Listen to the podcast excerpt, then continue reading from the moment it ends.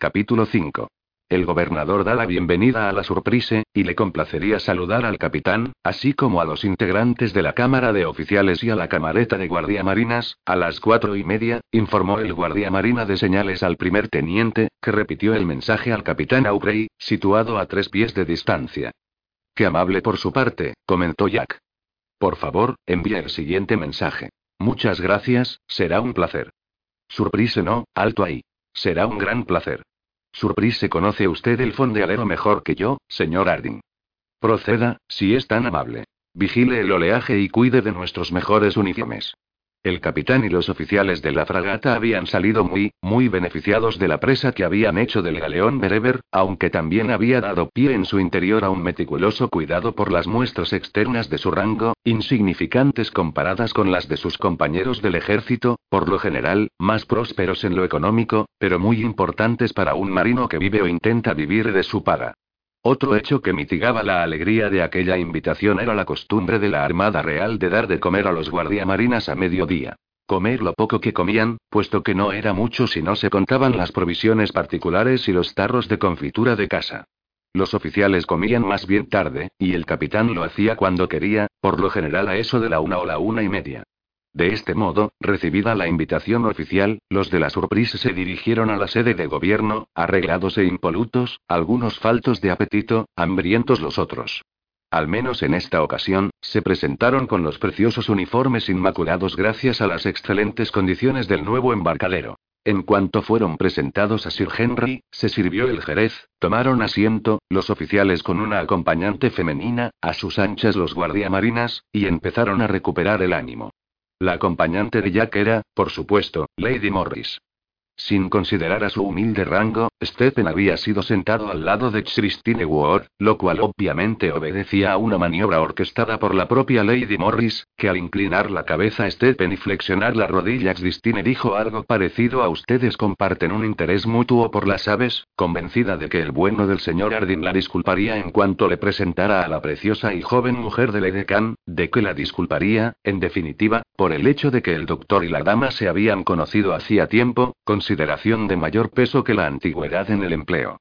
Y sí, era cierto que quizás se conocieron desde hacía tiempo, pero el hecho es que ambos se mostraron incómodos al sentarse, silenciosos, tímidos. Se limitaron a desmigajar el pan, y a responder a los corteses comentarios de sus vecinos. Así fue hasta que un turaco lanzó su horrible graznido, y Stephen señaló. ¿No está demasiado al norte esa criatura? Y ella replicó algo molesta que, a pesar de Hudson, Dumesnil y compañía, Sierra Leona no podía considerarse de ningún modo frontera para los turacos, que dos parejas habían anidado aquel año en su jardín, y que incluso había tenido noticias de otras al otro lado del río. Todo esto restableció la científica calidez de su relación, y él habló del sorprendente trepador del Atlas, de la numerosa manada de leones que se reunía para rugirse mutuamente desde orillas opuestas del río, de la extraordinaria variedad de flamencos. La amistad que los unía, el afecto, y algo más que el afecto, regresaron como regresan las olas sobre la arena, de forma imperceptible pero sin asomo de duda. Como seres civilizados, prestaron la debida atención a sus respectivos vecinos, aunque para cualquiera que observara atentamente al grupo su intimidad resultaba tan evidente, que en una ocasión se oyó comentar a la señora Wilson, cuya hija se sentaba a la izquierda de Stephen. El caballero parece encaprichado con la señora Hugo. Sus amigos comentaron que una viuda rica era, obviamente, un objetivo muy deseable para cualquier cirujano naval sin un penique en el bolsillo. Me alegro mucho de volver a verla, dijo él al despedirse. Lamento admitir que soy muy descuidado a la hora de escribir cartas, y sé perfectamente que mis respuestas a sus apreciadas misivas, sobre todo en lo que respecta a una de ellas, no han podido ser más inadecuadas. Me permite hacerle una visita mañana por la mañana. No veo el momento de conocer sus últimos hallazgos sobre Adanson, y ahí tenemos toda la costa norte del Marjal, que por fuerza quedó inexplorada. Finalmente tuvo usted ocasión de establecer nuestra porpiría como especie reproductora. Será un placer verle, dijo ella algo nerviosa. Digamos que a eso de las diez, si su deber se lo permite. Sabrá dónde vivo, supongo. No. Es la casa situada detrás del edificio de gobernación, en la esquina, quizás a media milla al norte, casi en la orilla. Yo misma la adquirí como residencia de verano. No tiene carácter oficial, y, como he dicho, está cerca de la costa. Le enviaré a Henry para evitar que pueda usted extraviarse. Bastante antes de las 10, Henry subió por la borda en un esquife bien gobernado a remo por cuadrado, el sonriente miembro de la tribu de los Crow que había acompañado a Stephen durante su anterior visita, y que saludó al barco con tanta alegría que todos los que le oyeron no pudieron evitar sonreír de oreja a oreja. Mi muy estimado cuadrado, cuánto me alegra volver a verte, exclamó Stephen mientras descendía con su donaire habitual, salvado en última instancia por una mano firme. La dama dijo que debía subirle a bordo sano y salvo. Oh, cuidado con la escalamera. Cuadrado volvió a cogerle, y de algún modo se las apañó para balancear la frágil embarcación mientras Henry llegaba hasta él para después ayudarla a tomar asiento en la bancada de popa. Despacito, cuadrado, voceó Jack, que puso voz a la inquietud de todos a bordo. Y despacito lo hizo. Al cabo, pudieron ver al doctor Maturín subir los últimos peldaños de una sólida e inmóvil escalera, la marea estaba en pleno apogeo, para después adentrarse con buen paso en las callejuelas. Ignoro por qué no le ofrecí mi propia falúa, dijo Jack al primer teniente, que negó con la cabeza, incapaz de ofrecerle el menor consuelo. ¿Le gustaría ir en hamaca, señor? Preguntó Cuadrado, refiriéndose a una de esas redes acolchadas sujetas a un palo, que un par de hombres se encargaban de llevar a hombros y que a menudo se utilizaban en un como literas o coches de alquiler. Prefiero caminar, respondió Stephen. Rodearemos el mercado. Quizás Henry tenga la amabilidad de ir a comprar caña de azúcar. Y eso hicieron, observando la concurrida y vociferante plaza a mano derecha, rebosante de fruta y tajadas de pescado con la mitad de la pesca de todo el Atlántico, así como las casetas donde colgaba la carne oscura y de nombre incierto. Lejos, a la izquierda, salpicado de camellos y asnos, un prado anónimo se extendía hasta la orilla desde los muros. Aguas variables, saladas, frescas, además del barro semilíquido que abundaba entre manglares, y, a cierta distancia, el tosco edificio cuadrado con su jardín, muy visible ya.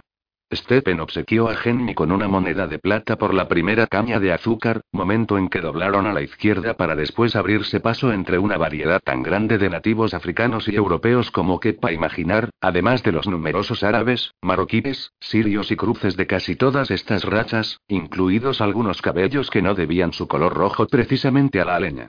En cuanto hubieron dejado atrás la ciudad, no encontraron a casi nadie en el camino de suave pendiente. Stephen caminaba con la mirada puesta sobre el horizonte, en el cielo, donde las corrientes de aire caliente empujaban a las aves a lo más alto. Observaba con atención a una de ellas. Un buitre, por supuesto. ¿Pero qué buitre? Un buitre común, quizás. Orejudo. Negro. Quizás un ejemplar de buitre de ruepella. Era difícil decirlo con aquella luz, el sol estaba mal situado para permitirle distinguir las marcas distintivas del ave, que planeaba en lo alto, llevada por el viento del sudoeste. Señor, dijo Cuadrado, que se había detenido a orillas de un arroyo de agua potable que discurría a la derecha. Stephen miró en la dirección que señalaba el crow, y vio el rastro perfectamente dibujado en el barro que había dejado un leopardo. Era la zarpa anterior izquierda, reciente, tanto que incluso pudo distinguir la leve huella de sus uñas. Vienen por los perros, hay algo que les llama la atención en este y, dijo Henry. Era cierto, aunque ni Stephen ni Cuadrado consideraron adecuado por su parte decirlo, de modo que la palabra sitio no llegó a surgir de sus labios. Esto resulta mucho más prometedor, dijo Stephen. A través de su catalejo observó la superficie de la bahía salpicada de aves acuáticas, además de algunas aves zancudas que había a lo lejos. El minutero de su reloj hizo tin, a duras penas podía considerarse un campaneo, e interrumpió la atenta observación de los flamencos. Henry, cuadrado, será mejor que continuemos, dijo. No debemos llegar tarde. Franquearon el portón que daba al patio del establo, donde se reunían los inquietos y suspicaces perros que solo Henry, con su presencia y firmeza de palabra, pudo contener. De ahí salieron al antepatio, donde la señora Uoda acababa de introducir con dificultad las piernas vendadas en las botas de montar. ¡Oh! exclamó. Le ruego que me perdone por no salir a su encuentro. Hemos pasado toda la noche pendientes de un condenado leopardo, y los perros siguen estando muy sensibles. Ignoro qué puede llamar la atención de ese leopardo, pero ¿y quiere unas botas forradas de loneta? Puedo prometerle que veremos alguna ave interesante si salimos de inmediato, aunque tendremos que palear o incluso bordear un poco el manglar, porque las sanguijuelas son un incordio. Dijo esto del mismo modo que lo hubiera hecho su hermano Edward, y tanto fue así que Stephen replicó. Querida señorita Christine, qué amable es usted. Sepa que detesto las sanguijuelas.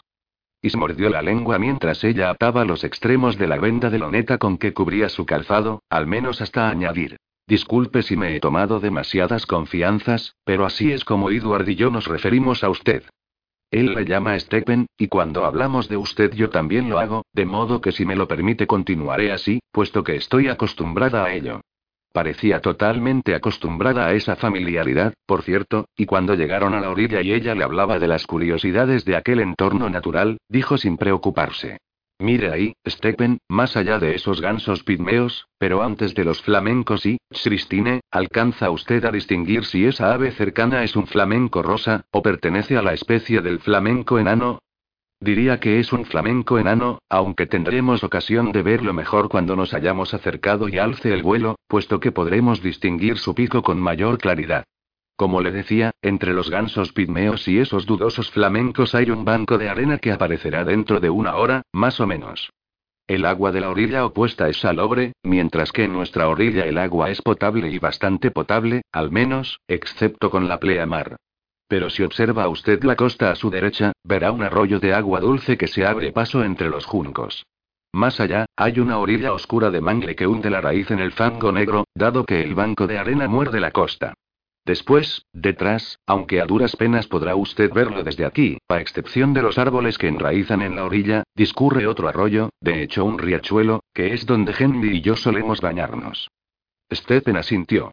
Hay una ensenada más allá de la embocadura, donde espero poder mostrarle una ave espléndida. Oh, y muchísimas gracias por el cangrejo hermafrodita. Hay uno muy parecido a él, o a ella, en la modesta bahía de que le hablo. ¿Quiere que nos sentemos en esta orilla y observemos las aves? Aquí el viento mantiene a raya a los mosquitos. Si encontramos una ave rezagada quizás podríamos capturarla entre ambos, o, al menos, tomar notas. Había una gran variedad de aves en el agua, incluidos algunos viejos amigos como el silbón, el porrón moñudo, el anadón y el pato cuchara, aves que parecían encontrarse como en casa entre el cercano ganso pigmeo, el pato crestudo y el ganso de espolón, el suiriricari blanco y la extraña aninga, por no mencionar al alción pechiazul que, junto a una patrulla compuesta por buitres, surcaba el cielo a gran altura. ¿Continuamos? preguntó finalmente Christine. ¿No le disgustará el manglar? No, en absoluto, respondió. No puedo decir que tenga planeado cultivar uno, pero me he acostumbrado a su existencia. Comprenderá usted que he tenido que arrastrarme por manglares como este y soportar sus despreciables mosquitos por toda la costa. Este manglar cuenta con demasiada agua dulce para prosperar. Sin embargo, es mejor esto a caminar por el espinar que cubre la ladera. Creo que lo mejor es que nos aferremos a las lianas, así como a cualquier otra cosa que se nos ponga al alcance de la mano. No es muy digno, cierto, pero es mejor que caer de bruces en ese maloriente fango negruzco. Tenemos que avanzar deprisa. Empieza a moverse cuando el sol alcanza esta altura. Stephen comprendió que Christine se refería a la peculiar criatura que había prometido enseñarle, criatura que podía ser ave, reptil o, lo más probable, mamífero. No hizo preguntas, y no tardó en no tener siquiera un respiro para hacerlas, pues volcó toda su atención en seguir los pasos de ella por la sombra. Desdichadamente, al aumentar la altura del sol y crecer la pleamar, Christine apretó el paso. Iba demasiado rápida para el calzado que llevaba. Entonces la traicionaron unas lianas, las varas de color claro que caían inertes de las copas de los árboles, y cayó de bruces sobre el maloriente fango negruzco, asustando a los pececillos que nadaban en la superficie, a un variado elenco de cangrejos y a las tortugas que se alimentaban tanto de unos como de otros. Stephen se apresuró a sacarla, cayó también, y finalmente, acabaron desplazándose los dos a cuatro patas, lentamente, hasta la orilla del manglar, donde el agua potable y un fondo limpio les permitió salir a la superficie sucios de los pies a la cabeza. Jadeot Christine una disculpa. Espero no haberlo alertado, dijo. No, lo más probable es que no. Aún tenemos 200 yardas por delante. ¿Le molesta la desnudez? En absoluto. Después de todo, ambos somos anatomistas. Espléndido, dijo ella. Al fin y al cabo, no tiene importancia. Debemos desnudarnos, quitarnos el barro de la ropa y las sanguijuelas del cuerpo. Aquí tenemos agua limpia, gracias a Dios. En mi bolsillo encontrarás sal para las sanguijuelas, dentro de la botellita del tapón de corcho. ¿Me permite ayudarle a quitarse las botas? Así lo hizo, y él hizo lo propio por ella. Después se desnudaron sin contemplaciones, lavaron la ropa hasta quitarle el barro, y la tendieron al sol bajo unas cuantas piedras. Seguidamente, procedieron a librarse del sorprendente número de hambrientas sanguijuelas que tenían, cada uno en la espalda del otro de un modo totalmente natural. Aparte de las modelos de los artistas y de la gente de los pueblos que carecen de ropa, Stephen jamás había conocido a a quien le importara tampoco la desnudez. Al reflexionar sobre ello, recordó al hermano de Christine, Edward, su amigo íntimo, diciéndole que ella y él se habían bañado, habían estudiado la naturaleza y pescado tal como Dios los trajo al mundo, sin llevar puesto nada en absoluto desde niños hasta la madurez, todo ello en un remoto lago que formaba parte de los terrenos familiares. Mucho antes, durante la primera visita que le hizo, ella y la chica de raza negra habían pasado desnudas ante su mirada mientras observaba las aves de la lejana costa. No solo había admirado en esa ocasión su libertad, sino también la combinación de verdes, negros, los colores claros y un blanco más puro que el de una garceta, si bien lo hizo con la misma objetividad con que observó al ánade y al cormorán. Sin embargo, ahora, esa altura, elegancia y esbeltez de su cuerpo se vio enfatizada por las lágrimas de color rojo puro que partían de las mordeduras causadas por las sanguijuelas, no cerraban, dado que las criaturas inyectaban una sustancia que diluía la sangre y le hacía adquirir un rojo vivo, y que les permitía alimentarse por más tiempo. Estos hilos de sangre realzaban la extraordinaria belleza que trazaba la curva de sus largas piernas, y el interés de Maturín, el interés propio del anatomista, del científico, empezó a abandonarle. Los mosquitos no tardarán en resultar de lo más molesto, dijo Christine. Será mejor ponernos la ropa mojada antes de que nos devoren. Pese a decir esto, extendió algunas de las prendas más húmedas en la roca bañada por el calor del sol. Se secó bastante pronto, aunque no antes de que el calor se volviera insoportable. Se taparon tan bien como pudieron, y ella empezó a andar murmurando. Espero que no se haya marchado. Llegaron a una última pared de juncar situada ante la aislada cala, y en ese momento remontó el vuelo un ave enorme perteneciente a la familia de las garzas, con la parte superior azul, castaño el resto, inmensas patas verdes y un graznido furioso que cubrió el estrecho espacio de cielo antes de desaparecer en el mar, dejando a Stepen totalmente boquiabierto. Besó a Tristine con cierto ardor para mostrarle todo su agradecimiento, su más profunda gratitud. Oh, cuánto me alegra no haberlo abochornado, dijo ella, ruborizada. Es sensible como un emperador romano. Dios mío, dijo Stephen, parece imposible que semejante ave pueda volar. Pensar que es capaz de alzar el vuelo. Cuando se hubo recuperado de la sorpresa, lo cual tardó un poco en suceder, y cuando se hubo secado bastante la ropa, observó complacido que, a pesar del hecho de que ambos habían estado desnudos un buen rato, ella no había abandonado cierta coquetería, como demostró al arreglar la caída de su falda. ¿Le apetece que volvamos a casa y tomemos un té, antes de acercarnos a esos refugios de allí? Preguntó al tiempo que inclinaba la cabeza en dirección a unas chozas de caña levantadas en la costa. Cuando se oculte el sol, espero poder mostrarle un auténtico prodigio de la naturaleza. ¿No tendrá usted que volver al barco enseguida? Oh, no. Si surgiera a bordo algo urgente, enviarían a alguien a buscarme. Puesto que otro cirujano se encuentra en el barco, no creo que se dé tal circunstancia. Entonces, a tomar el té. Al menos disponemos de un sendero cristiano para volver a la casa. Será mejor coger algún arma cuando vayamos al refugio. El pobre leopardo está cada vez más desesperado, me temo, al igual que sus insaciables crías. ¿Ha tenido usted ocasión de verlas? Sí. Las tiene bajo unas rocas en la ladera de la colina, y si asciende usted por el tronco de aquella palmera situada de 200 yardas, las verá al alba, esperando a su progenitora. He claveteado el tronco, y le aseguro que he echado a perder más de una falda al resbalar. Henry, llamó al entrar en la casa rodeada por una nube de perros, dile a Ngombe que nos apetece un té, y hace el favor de traer un pepino bien fresco para preparar unos emparedados. Stephen, añadió, ¿puedo ofrecerle un batín? No, gracias, querida, tengo la ropa seca.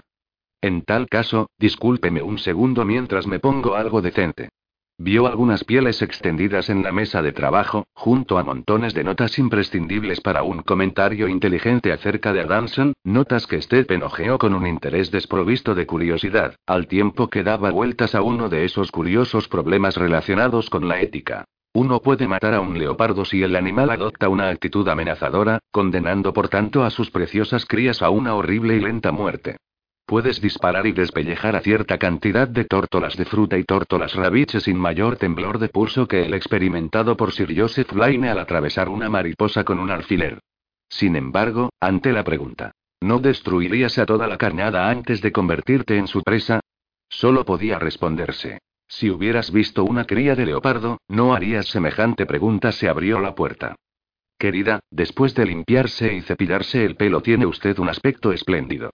Dígame, ¿a qué animal pertenece esta piel? A una tórtola, sin duda, aunque no sea cuál. Al Atreron tomae de Gmelin. Este ejemplar proviene de la isla que hay en el Golfo. Ahí llega el té, qué alegría. Nada como el té para olvidar el desagradable sabor del fango del manglar. Lo sirvió con la debida ceremonia un inmenso y serio hombre negro. Casi inmediatamente después, se sirvieron también los emparedados de pepino y unos dulces redondos, cuyo sabor recordaba al mazapán.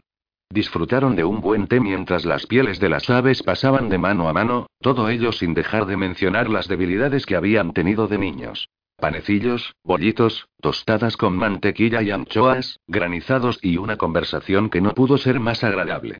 Sin embargo, hacia el final, Stephen reparó en que ella miraba hacia la ventana con la inquietud de quien no quiere dejarse sorprender por el atardecer.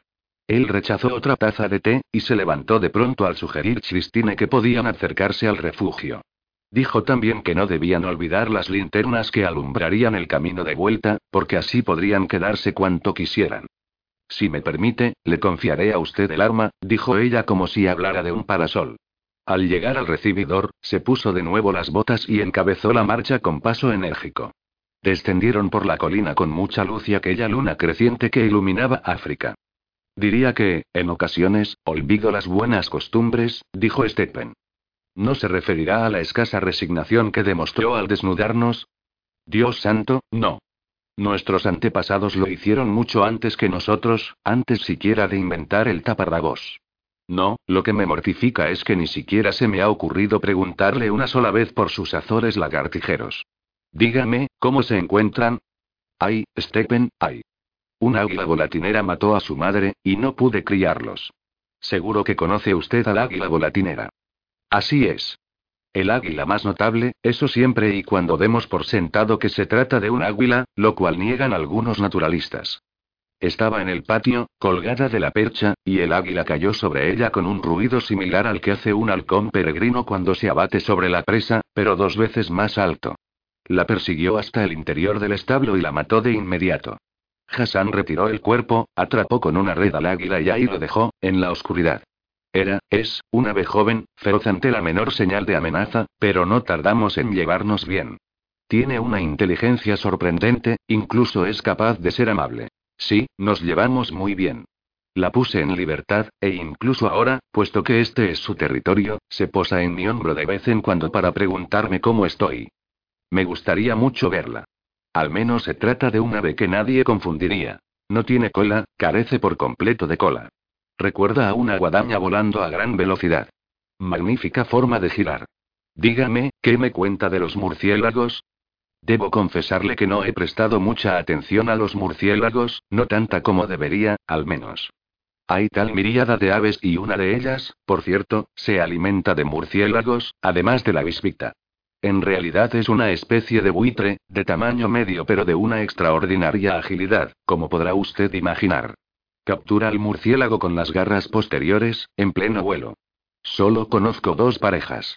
Ya hemos llegado, y aquí tiene esta especie de terraplén que lleva al lugar, no me atrevo a llamarlo casa, al lugar desde el cual mi marido y sus invitados acostumbraban a cazar el pato y los gansos más pequeños. Puede usted quedarse ahí, ver sin ser visto. Excelente lugar si disfruta viendo aves zancudas y demás seres voladores que pueblan los juncos. Cuidado con el terraplén, aquí tiene una cuerda. Había luz en el interior de la cabaña.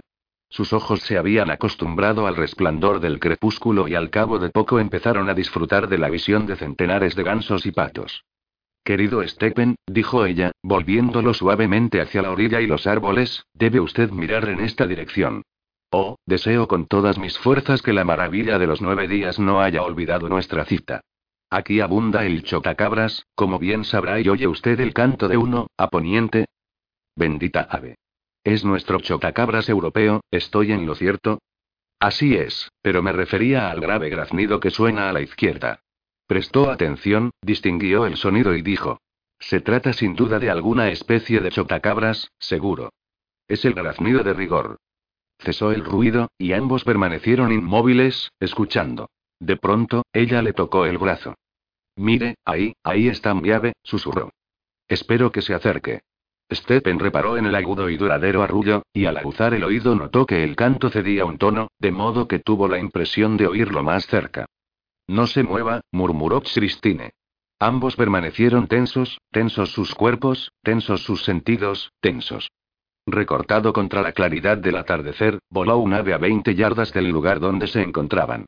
Parecía el vuelo de un chotacabras, pero era distinto, contaban sus alas con dos inmensas y alargadas plumas de vuelo a ambos lados, plumas que parecían quedar atrás y que prácticamente doblaban su envergadura. Con un instantáneo cambio de dirección, cayó sobre una polilla, la capturó y remontó el vuelo hasta perderse en la oscuridad de los árboles. Ella le tenía cogido del brazo. Llegado ese punto, le soltó. Ha venido, dijo, me alegro tanto. ¿Lo ha visto bien, Stephen? Con total claridad, y estoy asombrado, asombrado. Gracias, muchísimas gracias por mostrármelo, querida Christine. Dios mío, qué belleza. Qué ejemplar. Hábleme de él. Sé muy poco. Es el Gaprimulgus longipenis de Shaw, poco común en esta zona, sobre todo con el plumaje de emparejamiento al completo. Tan solo he visto a dos desde que vivo aquí. Y la asombrosa cola, por cierto, es una de las muchas cosas destacables en él. No sé cómo se las apaña para alzar el vuelo, sobre todo cuando está en tierra. Tenemos otro chotacabras con un plumaje muy exagerado, se trata del Macrodipteryx vexillarius, pero las suyas son puntiagudas, y no espesas en las extremidades como las de nuestro y ejemplar. En cualquier caso, no he tenido ocasión de realizar observaciones fiables de ambos, ni de su pariente de cola larga. No me lo hubiera perdido por nada.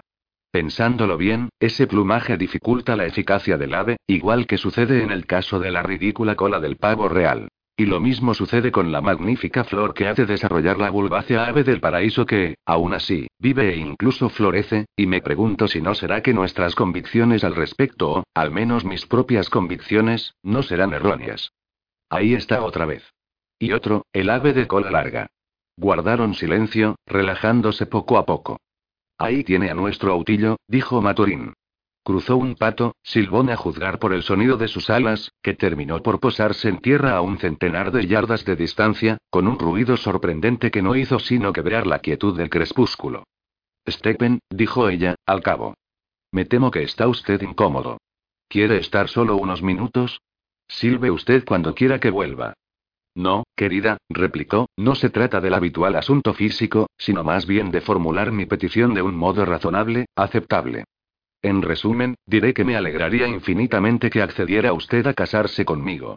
Sin embargo, antes de que me pida que guarde silencio, permítame al menos argumentar cuanto pueda en mi favor. Lo admito. Lejos estoy de poder considerarme atractivo, aunque desde un punto de vista médico estoy sano, y carezco de vicios reseñables.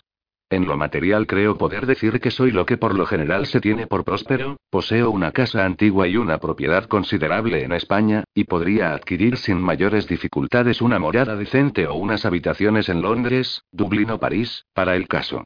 Tanto en mi profesión como en la Armada no podría irme mejor. Mis peores enemigos mentirían si afirmaran que soy un vividor, adicto al juego o a la botella. Y si bien no puedo negar que soy hijo ilegítimo y que mi iglesia es la romana, no creo, no me gustaría creer, que para una persona de su inteligencia constituyan un obstáculo estos detalles, sobre todo teniendo en cuenta que no albergo pretensiones de ningún tipo. Finalmente, querría añadir que, como usted sabrá, soy viudo, la carta de usted me llegó al corazón, y que tengo una hija. Al cabo de un rato, un rato durante el cual escucharon el arrullo de al menos tres chotacabras distintos y de una lechuza, dijo Christine. Stephen, me honra usted con su petición, y me apena más de lo que puedo expresar con palabras tener que pedirle que olvide el asunto. He estado casada, como usted bien sabe, y mi matrimonio fue muy desdichado. Desde un punto de vista médico, también yo estoy sana, y también disfruto de una posición desahogada. Sin embargo, y sé que me dirijo a una persona decorosa, mi marido era incapaz de responder a los aspectos físicos del matrimonio y sus vanos intentos por superar tal defecto me produjeron lo que, creo, es una imborrable aversión por todo lo relacionado con este aspecto. Todo el conjunto se me antoja un deseo violento y, por descontado, inútil, de posesión y de dominio físico. Esta impresión se vio sin duda reforzada por el miedo y la desgana. Y en un tono totalmente distinto, después de guardar silencio durante un rato, añadió. En el transcurso de su carrera como médico, ¿diría usted que se trata de algo normal en una mujer joven casada? No puede decirse que me haya topado con un caso en el cual las circunstancias sean tan extremas como el de usted, dijo tras reflexionar, pero sé cuán a menudo la pena y el dolor de un matrimonio surge de una carencia de comprensión física, por no mencionar la ineptitud, el egoísmo, una total ignorancia y, y una especie de hostilidad, de resentimiento y, cierto, cierto. Por favor, borre usted de su mente en lo posible mis egoístas y estúpidas palabras. Veamos si podemos centrarnos ahora en intercambiar impresiones acerca de Adanson. Creo distinguir dos linternas que se acercan por entre los árboles. Oh, querido, dijo ella, tomando su mano. Temo haberle herido, y lo lamento porque es el hombre a quien más aprecio de cuantos me han pedido en matrimonio. Stephen, lo lamento tanto y a poniente, el chotacabras había empezado de nuevo el canto, el arrullo, por lo visto sin tomar aire. Con tal de apartar de sus pensamientos la pena que sentía, Stephen se tomó el pulso. Había contado hasta 75 cuando el ave cesó su canto. Las luces se encontraban en la linde del bosque, y solo entonces se dio cuenta de que Christine había estado llorando. De regreso a la casa, ella le cogió del brazo y, al llegar, ambos compartieron una deliciosa y curiosa cena de base de verdura africana que desconocía por completo, además de huevos y un vino blanco tolerable. Después, pudín de almendra, seguido por un excelente madeira. Tras hacer a un lado los platos, ella le mostró la asombrosa piel del Caprimulgus longipenis y le habló de la importancia nigromántica de aquel peculiar plumaje en las supersticiosas creencias locales. Cuanto más tiempo paso en África, comentó mientras tomaban un café malísimo y un ron excelente, y cuanto más sé de los africanos, más cerca estoy de alcanzar una especie de difuso panteísmo. Al cabo de poco, cuando ambos recobraron un poco el ánimo, volvieron a hablar de ello. Sé que mi teología angustia mucho a los misioneros, pero no me preocupa nada, no mucho, al menos. A veces conozco a algún misionero que también es naturalista, y si se adentra en lo frondoso puede disfrutar de grandes oportunidades. Estoy segura de que habrá usted oído hablar del pavo real del Congo. En efecto, he oído hablar a menudo de él, aunque jamás me lo haya descrito un testigo digno de crédito. En fin, dijo ella mientras tanteaba el interior de un cajón, yo no diría que esta sea una prueba definitiva, dijo entonces, mostrándole una pluma verde, pero me la dio un viejo y franciscano, creo, un católico en cualquier caso, que murió antes de poder embarcar. Me dijo sin jactarse en absoluto, sin pretender impresionarme, que, estando en el Congo, la había arrancado del lomo de un pavo que acababa de morir. He olvidado el nombre del lugar concreto, pero el ave vivía en libertad. Dios mío, Christine, dijo acariciando la pluma, me ha sorprendido y hechizado tres veces hoy. La enorme garza, el estrafalario y más que inverosímil chocacabras y ahora esta mítica y legendaria pluma de pavo real del Congo, por cuya auténtica existencia estaría dispuesto a apostar el alma. Lamento mucho que no quiera casarse conmigo, pero entiendo su y cómo decirlo. Su poca disposición. Había transcurrido un espacio de tiempo sorprendente, de tiempo emocional, entre el momento en que se había declarado y el actual, que discurría en un contexto totalmente distinto. Ella sonrió, tomó un sorbo de ron, le dio una palmada en la rodilla y dijo. Dígame, Stephen, de haber aceptado su encantadora propuesta, ¿cómo habría dispuesto el aspecto puramente material del matrimonio? Ha mencionado usted que tiene una hija. ¿Cuántos años tiene? Me avergüenza admitir que no lo sé. Es muy joven, eso seguro. No anda cerca de la pubertad. ¿Y se ha empeñado usted con su amigo en un viaje lejano e importante? Así es, respondió Stephen, que dedicó una mirada algo desolada a uno y otro lado. No crea, ya había pensado en ello. Le aseguro, se apresuró a añadir, que no he sido totalmente egoísta en esto. Tenía una excelente solución. Verá, mi idea consistía en que fuera usted a Inglaterra, donde podría convivir con Sofía Aubrey, una mujer encantadora y una vieja amiga mía. Tiene dos hijas y un niño, cuida de Brigitte, mi hija, y vive en una gran casa en Dorset rodeada de amigos y de un respetable conjunto de sirvientes. Después, le pareció a lo que tan solo puedo cualificar de mí difusamente, en otras palabras, el conjunto de mis deseos, que yo volvería del mar, y que juntos podríamos planear qué rumbo tomarían nuestras vidas. Inglaterra, Francia, Irlanda o España, o cualquier combinación de las anteriores según sus deseos. Querido mío, querido mío, dijo Christine con un suspiro, antes de añadir tras escuchar la puntual campanilla del reloj de Stephen. ¿Es un reloj eso que he oído? ¿Es posible que sean las doce? Stephen sacó el reloj del bolsillo del chaleco. En efecto, son las doce, según la precisa medición de la altura del sol que se hizo a bordo al mediodía. Oh, qué cosa tan bonita. ¿Volverá a repicar? Y así lo hizo. ¿Le gusta? preguntó Stephen. Creo que es precioso. ¿Es lo que se conoce por reloj de repetición? Así es, señora. Es la primera vez que veo uno. Estaba fascinada. Él lo colocó en su mano, le mostró para qué servían los botones y dijo. Querida, es todo suyo. Un diminuto gesto de reconocimiento por todo el placer que me ha proporcionado hoy. Oh, qué tontería, Stephen, querido, replicó ella, conteniendo una sonrisa. Comprenderá que no puedo aceptar semejante regalo, aunque sí puedo darle un millar de gracias por la intención. Colocó con suavidad el reloj encima de la mesa, se levantó y añadió. Vamos, ya es tarde. Permítame mostrarle su habitación. La estancia era cómoda y ventilada, y las ventanas servían de marco a la luna menguante. Supongo que no habrá traído un camisón, Stephen, dijo ella mientras corría las cortinas. ¿Quiere que le preste uno de los míos? No, por Dios, querida. Me contentaré con yacer sobre mi piel, como Adán antes de descubrir el pecado. Buenas noches, Stephen. Ahí tiene el agua, una toalla y jabón. Confío en que duerma bien. Buenas noches, querida. Me pondré en marcha antes del amanecer, puesto que he de caminar para volver a bordo. Permítame, por tanto, despedirme de usted ahora. No añadió nada más, y durante largo rato permaneció despierto, boca arriba, con la cabeza apoyada en ambas manos. Tenía la sensación de que la absoluta resistencia de Christine había empezado a flaquear. Repasó mentalmente lo mucho que había sucedido aquel día, mientras lejos, muy lejos, dos, tres e incluso cuatro chotacabras distintos cantaban en tonos distintos. Christine se había reunido con él para desayunar, quizás porque me despedí tan precipitadamente y, pensó Stephen. Lamento haberle entristecido, dijo ella incómoda, una vez cruzados los saludos de rigor. Desconocía por completo sus más que tristísimos motivos, respondió él. Ha sido muy poco perspicaz por mi parte. Pero antes de despedirme de usted, permítame decirle que por lo que a mí respecta el matrimonio no tiene por qué comportar necesariamente la posesión, ni, mucho menos, la dominación. Stephen, lastimarle a usted sería lo último que haría en el mundo. Está a punto de emprender un largo y espero que fructífero viaje.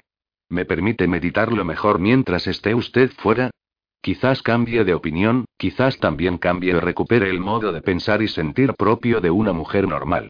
Pero, querido, dijo tras una larga, larga pausa, no debe usted sentirse comprometido en lo más mínimo. No, en absoluto. Stephen inclinó la cabeza. Después de servirle más café, Christine añadió titubeando. ¿No me dijo que los Aubrey vivían en Dorset? Dentro de un mes partiré a Inglaterra para visitar a unos primos que residen cerca de Bridport, y si puedo servirles de correo, no tienen ustedes más que pedírmelo. Nos haría usted un gran favor. Sé que el capitán Aubrey tiene una pila de papel escrito en letra pequeña. Yo mismo tengo correspondencia. Pero, dígame una cosa, aunque se trata de una pregunta personal que detesto hacerle. ¿No le importa viajar? Dios mío, no, en absoluto. Voy a Inglaterra a menudo. A veces me acompaña Henry, otras viajo totalmente sola. Creo que los hombres, sobre todo los marineros, se muestran muy amables con las mujeres que se valen por sus propios medios. Me basta con un solo baúl. Cada mes recala en la costa un espacioso y enorme mercantón portugués. Me desembarcará en el pool, como de costumbre, y los agentes me llevarán a mí y al baúl a Grillons, que es donde suelo alojarme. Tras uno o dos días de compras, tomo una silla de posta, tan sencillo como eso. Por supuesto. He conocido a muchas mujeres capaces de viajar solas hacia y desde la India. No sé por qué estúpido desliz se me ocurrió pensar que África Occidental se encontraba mucho más lejos. Si me permite, le enviaré nuestros paquetes sin mayor tardanza, puesto que mañana nos haremos a la mar. Adiós, querido Stephen, dijo ella en el umbral de la puerta. Adiós, querida Christine. Que Dios la bendiga. Se alejó caminando de la casa un poco después de salir el sol sin que los perros que merodeaban a un extremo del patio le dedicaran más que una mirada desaprobadora o inquisitiva. Era una mañana limpia y fría, y una bandada de bulbules voló sobre su cabeza al sentarse a medio camino colina arriba para observar las aguas. Los patos habían desaparecido, pero los flamencos estaban en pleno ajetreo, y se entretuvo pensando que, oculto por el cinturón que formaba el manglar, casi podía distinguir la impresionante silueta del inverosímil de Agoliat. Se levantó para subir la colina, y lo hizo a paso lánguido, pues incluso una breve temporada en la mar volvía arduo el hecho de caminar en tierra firme por un tiempo. Sin embargo, había algo en su interior que ardía esperanzado. A pesar de todo lo que había meditado acerca de la posibilidad de disfrutar de un futuro feliz, y el modo en que había recordado las maravillas vistas el día anterior, su estómago no dejó de protestar, sobre todo al percibir el aroma del café que surgía de la puerta sur. Los sirvientes de Christine, aunque leales y tan de confianza que podía ausentarse de la casa sin mayores problemas, carecían de la virtud esencial de saber preparar el café. La servidumbre tomaba té, y el agua de fregar marrón de aquella mañana, lo que había sobrado del día anterior, fue la única concesión que hicieron al invitado, pobre diablo. En cuanto atravesó la muralla, caminó derecho a un lugar de aspecto decente situado en la esquina del mercado, pidió una cafetera, y oyó a Jacob decir. Te deseo muy buenos días, querido colega. ¿Te importa que te acompañe? Stephen respondió que nada en el mundo podía complacerle más. Si no fueras mi superior, dijo Jacob tras unos pocos preliminares, me atrevería a decir que llevas un poco lejos la discreción al no preguntarme qué hago, en qué ando metido, por qué estoy aquí y quién cuida de nuestros pacientes. Pero el caso es que eres mi oficial superior, de modo que sin necesidad de que me formules las anteriores preguntas te diré de forma voluntaria que otros dos barcos de guerra arribaron poco después de partir tú con Cuadrado y la chica. Sus respectivos capitanes se personaron a bordo poco después, y por la tarde empezamos una competición a tres bandas, partidos de cricket, campeonato de boxeo y carreras entre diversos botes. Tenían pensado repetir tan agotadores esfuerzos hoy mismo, e incluso hacerlo a mayor escala, junto a una competición para determinar quién aferra antes el aparejo, y una de puntería con los cañones. Todo ello cronometrado, por el amor de Dios. No lo soporto, de modo que huí en cuanto se me presentó la ocasión de hacerlo. Me meto en medio, me empujan, me insultan e incluso me maldicen. Respecto a los pacientes, no hay tales, no hay pacientes en cama que valgan, todos los enfermos se han declarado a sí mismos curados. Ni uno solo, aparte de un joven del Erebus a quien tu amigo Anson derribó de un golpe malintencionado. En realidad no se trata más que de una leve conmoción, aunque sus compañeros de rancho fingen sentirse infinitamente preocupados y juran que si resulta mortal pasarán por la quilla al león del Atlas, que así llaman a nuestro campeón, y lo harán después de destriparlo. El empeño y la animación que se han extendido en estos tres barcos, además de las diversas exhibiciones de destreza náutica, superan mi capacidad de comprensión.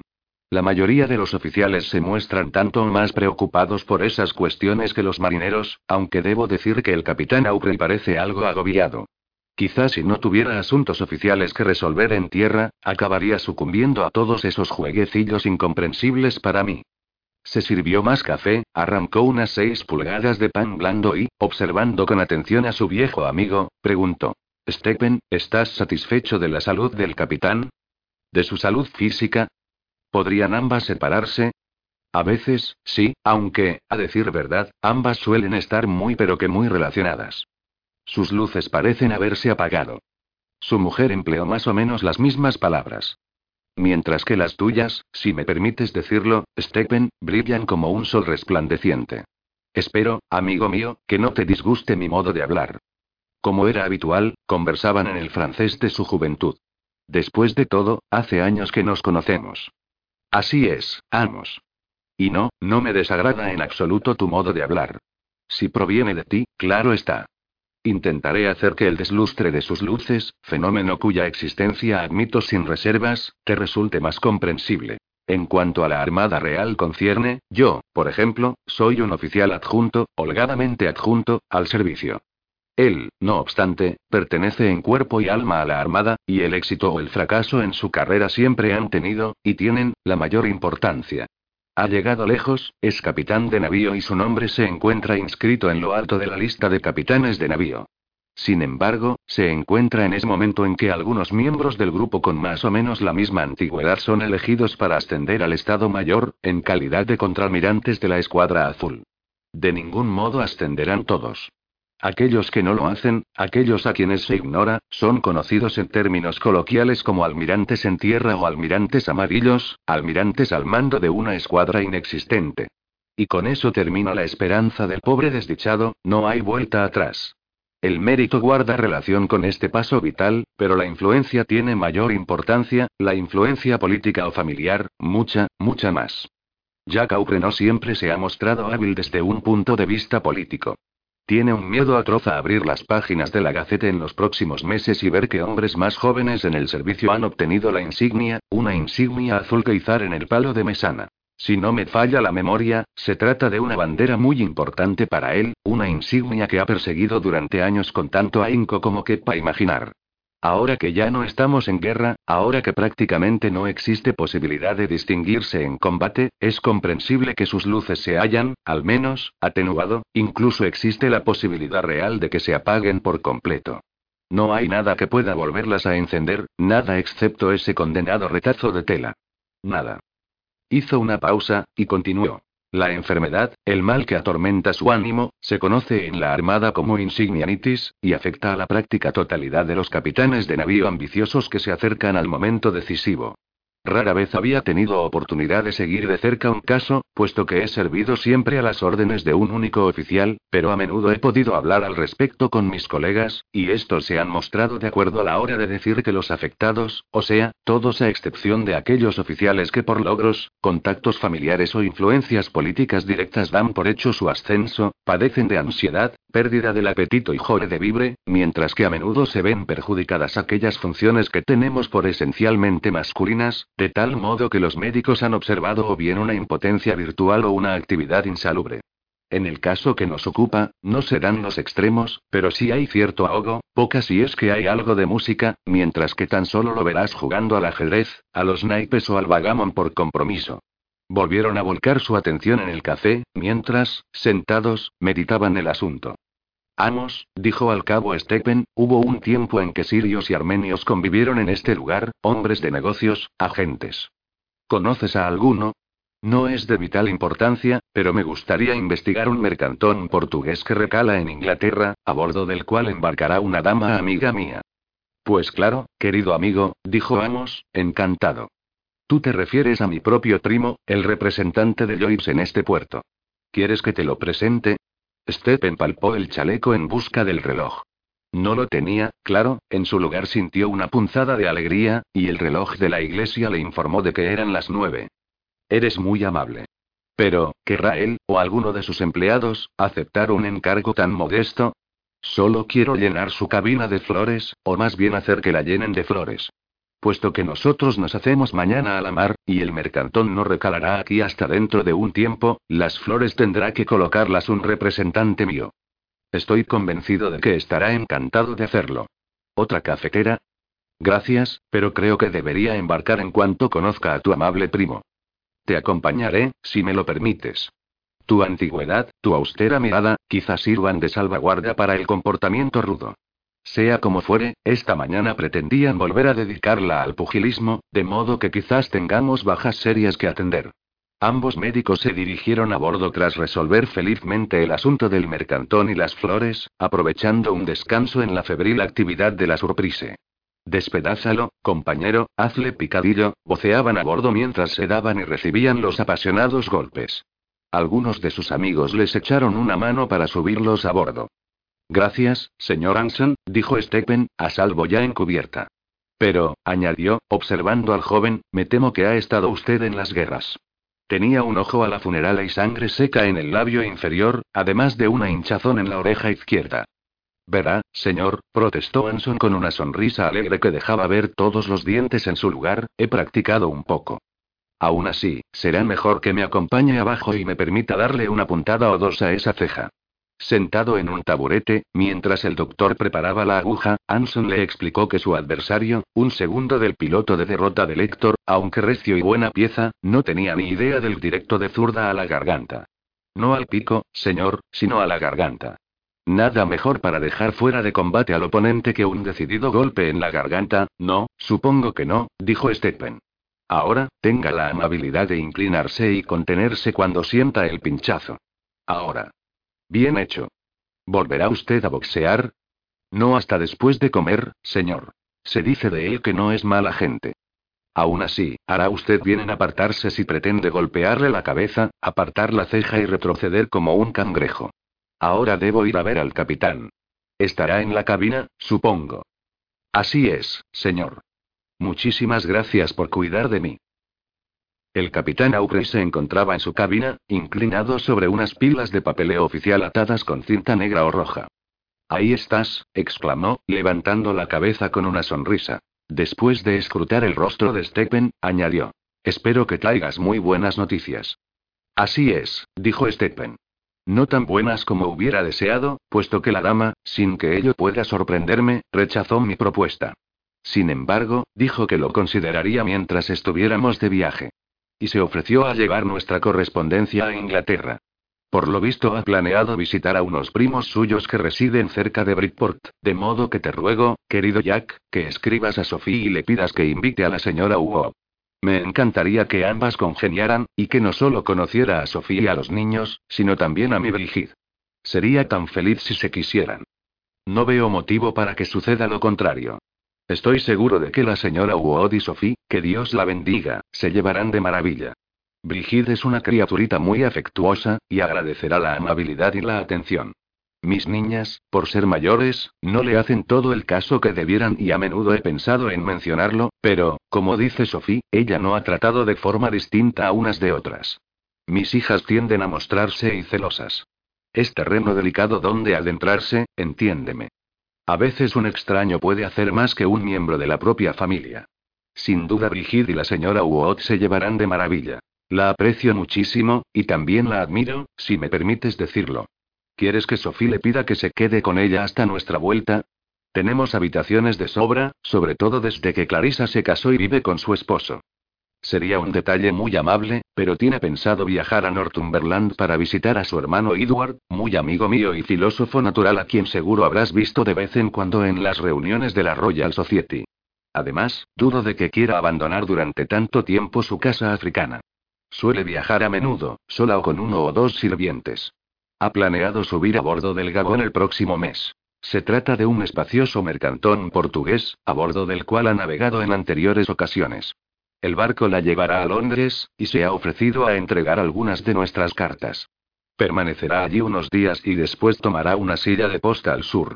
Entre nosotros, te diré que es bastante rica. Tanto mejor. Sin duda eso facilita el viaje. Dios mío, Stephen, me alegra tanto todo lo que me cuentas. Tomarás una copa de vino, supongo. Si tienes la amabilidad. Me encantará tomar una copa de vino contigo, querido, pero antes, Jack, permíteme decir que el paquete del gobierno partirá con la marea alta pasado mañana, y que si pudiera adjuntar a tu carta a Sofía unas líneas de mi parte, te estaría muy, pero que muy agradecido. Jack hizo sonar la campanilla, y sin que ello fuera motivo de sorpresa se abrió al instante la puerta, por la que asomó un rostro feo y de expresión interrogativa que en vano intentó disimular una sonrisa. Killik, dijo Jack, ¿qué pusimos a enfriar en la red? Tres del Rin, señor, y un par de docenas de champán. Pues levanta un par de champán, ¿quieres? Y trae enseguida mi mejor papel y un tintero nuevo. A la orden, señor. Champán y papel, el mejor. Ah, el señor Anson se está desnudando para su pelea con ese terco gaviero de la Polipenus. ¿Quieres verlo, Stephen? ¿Uno o dos asaltos, al menos? preguntó Jack. Claro que sí. Tú mismo me señalarás los golpes más certeros, pero no permitamos que el vino pierda la frescura que pueda tener. Se había improvisado un aceptable cuadrilátero en el castillo de proa, gracias al equipaje, la cabullería y los puntales.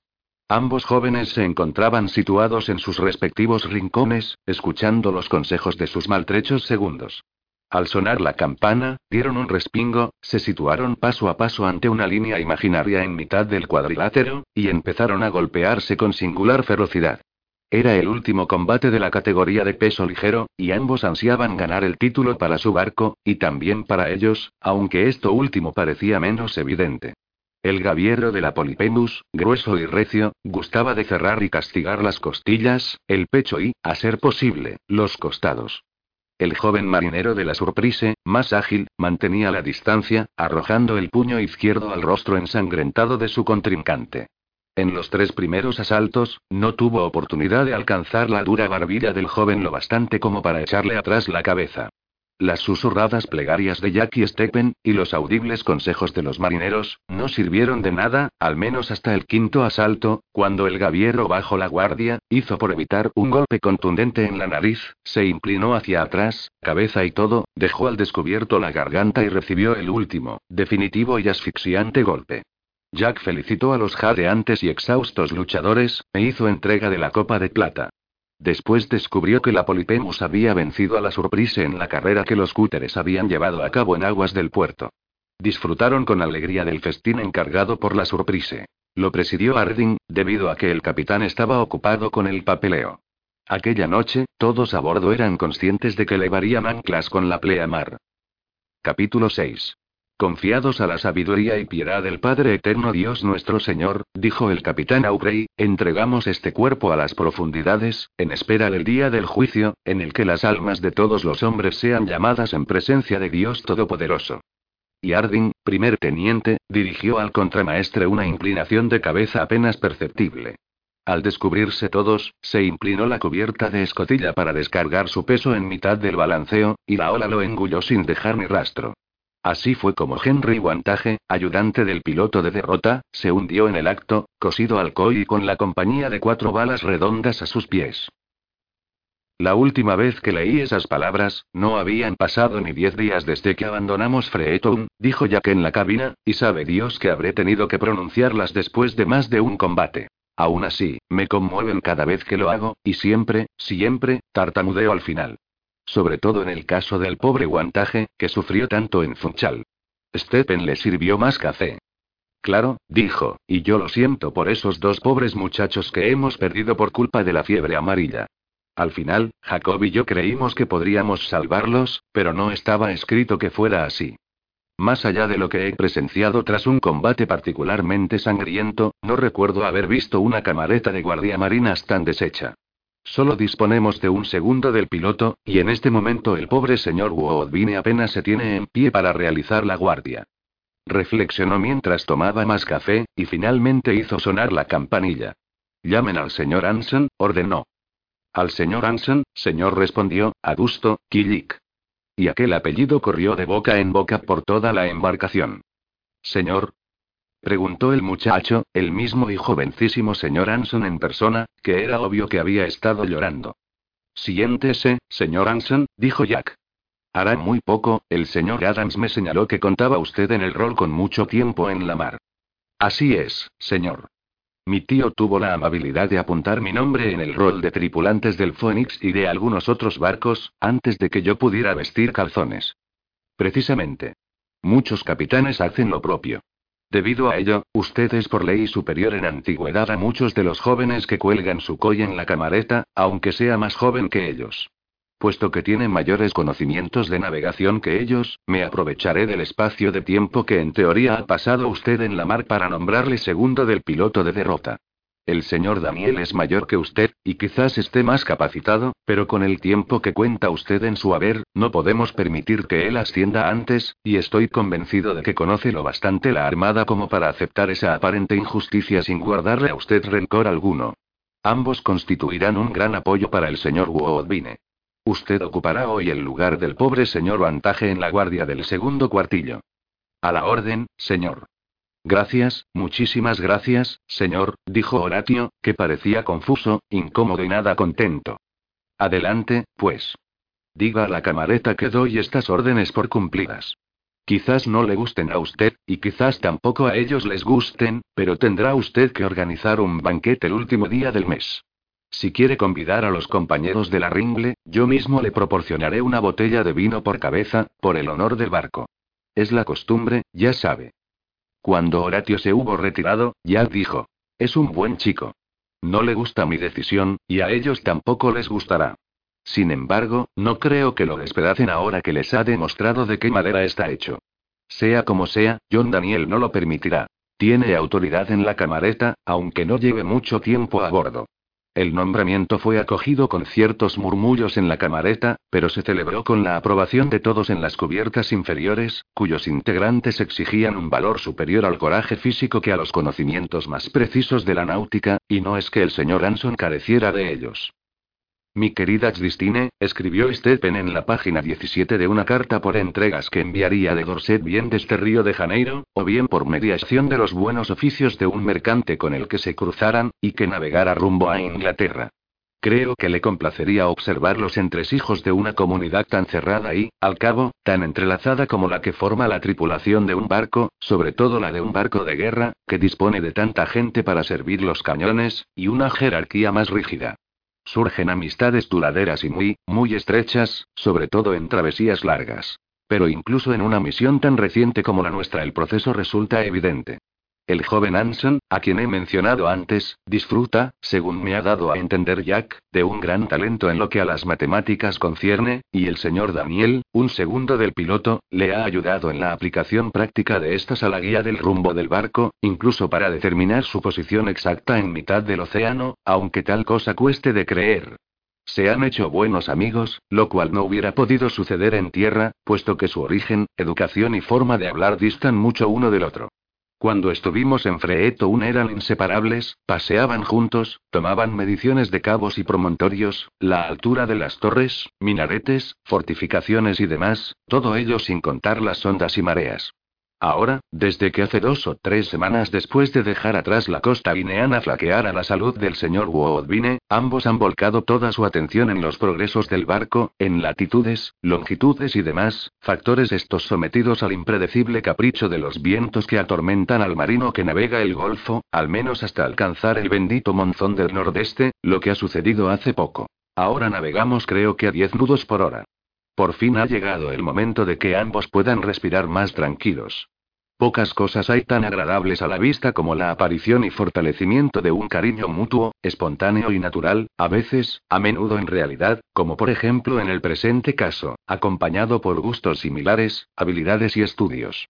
Esto no siempre sucede, a veces por una simple cuestión de edad, y me encantaría, al regresar, descubrir que usted y Brigitte son amigas. Poco tendría que esforzarse para superar su timidez, y sé que no la encontrará falta de cariño, aunque la vea desalentada. Las mayores no la tratan con demasiada amabilidad, y, aunque no debe tomar lo que diré más que como una conjetura, tengo la impresión de que la consideran una intrusa. Puesto que los sentimientos infantiles rara vez se ocultan con habilidad, creo poder decir que las atenciones que su madre dedica a Brigitte despiertan los celos de sus hijas, la más corrosiva de las pasiones, y también la que más infelices nos hace. Ay, querida mía, oigo sonar la imperiosa campana, la nuestra es una vida regida por campanadas, lo que viene a señalar, entre otras cosas, que debo empezar mis rondas.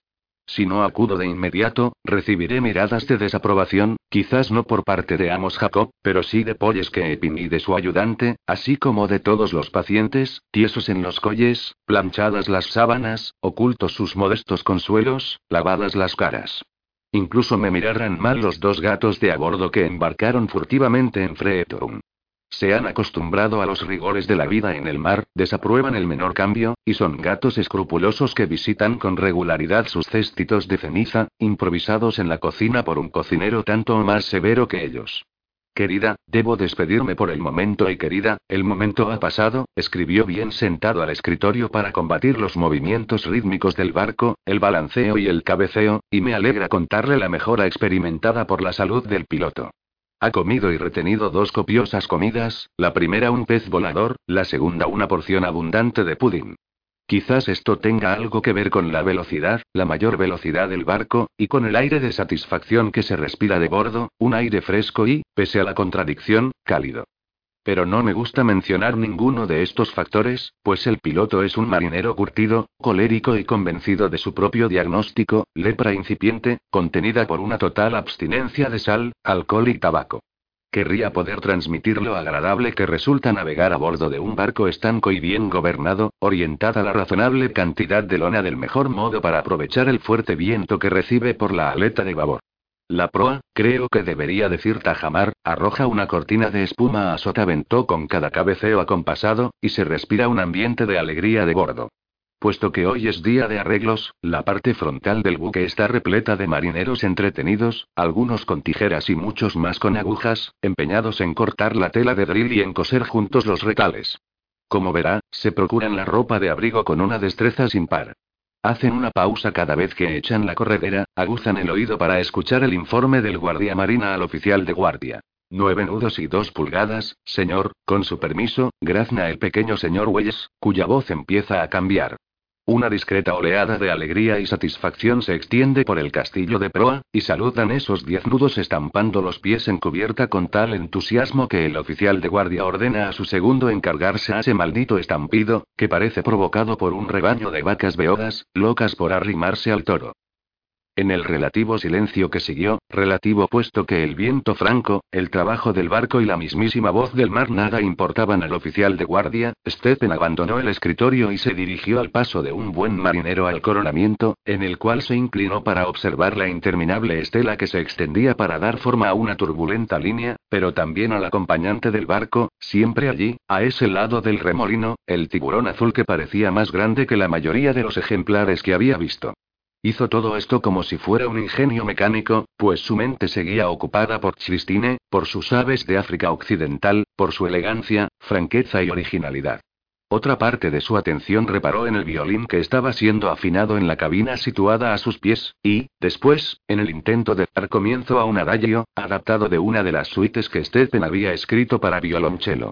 El tono era adecuadamente solemne, lo que provocó en Stephen un sentimiento encontrado placer por lo que Jack interpretaba al violín, y cierta envidia porque lo interpretara también.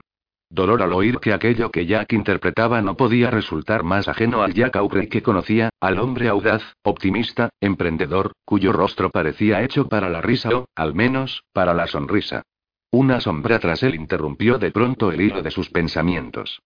Señor Woodbine, dijo al volverse, cuán feliz me hace verle caminar por su propio pie. ¿Cómo se encuentra? Regular, señor, regular. La abstinencia, si no se lleva a un extremo supersticioso, se basta y se sobra, créame. ¿Contempla usted a ese viejo y solitario tiburón? Así es, piloto. No está solo, no, en absoluto, y mantiene la posición bajo la bovedilla. Mire, eso de ahí es una cicatriz, justo detrás, o a popa de su aleta dorsal, tan clara como una tarjeta de visita. Sospecho que al menos lo acompañan media docena de los suyos en la oscuridad de nuestro casco, y ahí seguirán ocultos a menos que les ofrezcamos sangre. Dígame, doctor, ¿cómo cree usted que intuyen dónde buscar sangre? Pues son capaces de ello, incluso he podido comprobar que perciben la sangre de los peces. Sabrá usted que tienen agallas, más agallas que muchos de su especie. Inmensas, inmensas cantidades de agua entran por su enorme boca y son expulsadas por esas agallas, cubiertas de un tejido no muy distinto al que nosotros tenemos en la nariz. En ese lugar, creo, se halla la explicación. Pero bueno, señor, ¿se puede saber qué está usted haciendo? protestó Kilik. La comida de la cámara está en la mesa, y ahí está usted, vestido con la ropa de faena. El capitán lleva de punta en blanco toda la ampolleta, mucho antes de ponerse a tocar el violín. Solo entonces se dio cuenta un preocupado Stephen de que el piloto llevaba su mejor casaca, que se distinguía de las demás por una total ausencia de grasa. ¿De veras recibimos al capitán? preguntó alarmado. Ya se lo dije en el desayuno, señor, respondió Kijik con la dosis justa de insolencia. Y pensar que he estado a punto de olvidarlo, dijo Stephen, quien, aunque a menudo, más bien por lo general, comía en la cabina, era miembro ex oficio de la Cámara de Oficiales y, por tanto, uno de los anfitriones del evento. ¿Eh, tú, qué crees que estás haciendo? Preguntó a voz en grito Kijika uno de los ayudantes del cocinero, que se había acercado no sin cierta dificultad a popa, pues llevaba un cubo en cada mano. Hagan sitio ahí, respondió el ayudante del cocinero con idéntica rabia, siempre y cuando no quieran ver la cubierta hecha jodi y pedazos, y dijo al piloto, con cierta deferencia, mientras le ofrecía un cubo. Con los saludos del cocinero, señor. En lo alto, señaló el señor Woodbine, armado también con un cubo que arrojó por el coronamiento. El ayudante del cocinero hizo lo propio sin dejar caer una gota en cubierta.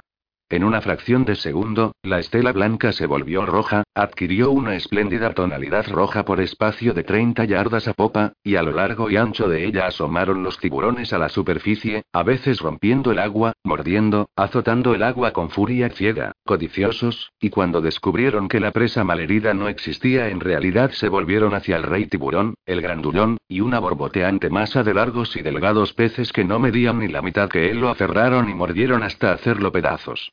Todo terminó en menos de un minuto. Dios nos asista, dijo el piloto. En la vida había visto nada parecido. Vamos, señor, dijo de nuevo Kijik, imperturbable, tirando a Stephen de la manga, antes de dirigirse al piloto de la siguiente guisa. Señor Woodbine, señor, por favor, vaya usted delante. Yo me encargaré en la cabina de ponerle el abrigo al doctor. Los tenientes agasajaban a su invitado con Jerez cuando Stephen hizo acto de presencia, y su entrada fue disimulada por Candish, el contador, y por Jacob.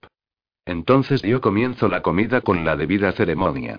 Stephen Maturin hubiera sido el primero en admitir que no podía alardear de su belleza masculina, pero sí era capaz de auténticos prodigios y extravagancias de conducta. Había sido cuidadosamente educado por su abuelo catalán, para quien valían lo mismo la elegancia en los modales, el dominio de ambas lenguas, además del francés, la equitación, la destreza a la hora de disparar con pistola, y el saber tirar de espadín. Cuando Stephen cometía una falta grave, como en esta ocasión, se ponía triste, se volvía mudo y se sentía agobiado, de modo que solo se prestó a hacer los imprescindibles comentarios inofensivos a sus compañeros de mesa. La ritual olla con sopa de guisantes, regada con un par de copas de vino, sirvió para animarle, y cuando por ser el trinchador más diestro de la mesa le pidieron que desmembrara un par de patos, comprendió que el señor Harding, el primer teniente, seguía hablando de su betún, del soberbio betún de cosecha propia que aguantaría contra viento, marea y solos rociones y las nocivas influencias lunares de forma indefinida, betún que conservaría su extraordinario brillo hasta bien entrado el día del juicio final. Estaba compuesto por dragón, además de una serie de ingredientes secretos, y su función consistía en salvaguardar y, sobre todo, embellecer las vergas. Vergas bien ennegrecidas, relucientes, igualadas respecto del casco mediante las brazas, valor añadido al aspecto de un barco precioso, valor que otras embarcaciones no tendrían. Había oído decir que el príncipe William debía su insignia al perfecto orden que había logrado mantener en la Pegasus. Él embetunaba las vergas hasta más no poder, y que conste que no pretendía hacer ningún juego de palabras, ja, ja, ja. Si el embetunar las vergas bastaba para proporcionarle a uno un ascenso, pues la perfección de la tarea le haría ascender aún más rápido y siguió comentando las peculiaridades de su invento y, debido a su entusiasmo, llegó a decir que estaba impaciente porque llegaran las calmas de las zonas ecuatoriales, donde no habría embetunado que valiera, ni siquiera para la verga de mayor, arrizadísima la gavia. El betún normal gotearía por doquier y echaría a perder la cubierta. El rostro de Jack adquirió una expresión grave y distante. Mucho antes de que esto sucediera, Hardin había perdido al resto de la audiencia. Pasó algo nervioso la jarra, y dijo. Le ruego que me perdone, señor, me temo que he estado diciendo vulgaridades durante largo, muy largo rato. La afición de uno puede constituir un soberano aburrimiento para el prójimo. Permítame brindar por usted, señor. Era la primera vez que Stephen veía a Hardin tan afectado. Resultaba doloroso en un oficial tan capaz y respetado. Sabía que ese tipo de conversación, esa libertad, pertenecía al tipo de divagaciones que desagradaban a Jack. No obstante, gracias a la mención casual y fugaz del duque de Clarence, era evidente que Horatio había seguido a rajatabla la advertencia que se le hiciera de no mencionar su influyente relación con la realeza, de modo que nadie sospechaba ni de la influencia ni de la relación. Aquello sirvió para aumentar el aprecio que sentía Stephen por el muchacho. Por ser también el hijo bastardo, conocía perfectamente la tentación de hablar, y las ventajas que conllevaba hacerlo. En todo el tiempo que hacía que navegaban juntos, Jack jamás había comentado con Stephen nada respectivo a sus oficiales. Después de todo, el cirujano tomaba parte en las actividades de la cámara, era uno de ellos. Sin embargo, en la camareta de guardia marina se observaban otras costumbres, y, aunque uno o dos de sus miembros tenían ciertas inclinaciones Witt, las palabras de Ardin respecto a Clarence fueron abiertamente censuradas por los demás miembros. Es cierto, dijo Candish, que no puede decirse mucho de los actuales príncipes de la realeza. Pero, después de todo, son los hijos de nuestros reyes. Es muy probable que uno de ellos lo suceda en el trono, y se impone cierto respeto, digo yo. Pero lo que realmente conmocionó y entristeció a las cubiertas inferiores, cuyos integrantes fueron rápidamente puestos al corriente de tan desdichada rabieta, gracias a los solícitos sirvientes de la cámara, quienes formaban de pie al respaldo de cada una de las sillas, atentó el oído, fue lo mucho que el señor Ardin ansiaba llegar a la zona de calmas ecuatoriales, comentario que tardarían en digerir. Por lo visto nunca se ha asado vuelta y vuelta en su barquito, sin pizca de viento, semana tras semana, sin más lluvia que la que cae a diez millas, respirando los hedores del agua que se consume poco a poco, verde y maloliente. El jodido sol cae a plomo, mortífero como para hacer que gotee la brea del aparejo y se abran las costuras como la puerta de un coche. Estaba borracho, y yo te he visto borracho, Abel Trim, bebido como un arenque ahumado, y mudo, más de una vez en Pompey, Roterite y Acneywick. De acuerdo, de acuerdo, lo mismo te digo, Joe Place. Pero al menos no se me ha ocurrido oír por ahí llamando al mal tiempo con eso de que ansiaba las calmas ecuatoriales. A ver si lo entiendes, pedazo de bestia. Querida mía, escribió Stephen, me encanta imaginarla en Wolcombe, acogedora casa que conozco también y que constituye una suerte de tenue nexo entre nosotros. No necesariamente tan tenue, puesto que el alba podría relevarnos un barco con rumbo a Inglaterra, orzando al monzón, deseoso y capaz de transportar nuestro correo a puerto inglés. De modo que permítame rogarle que se dirija usted a la biblioteca, y busque en el diccionario de Johnson o en el de Bailey la raíz etimológica de calma. No sé de dónde proviene.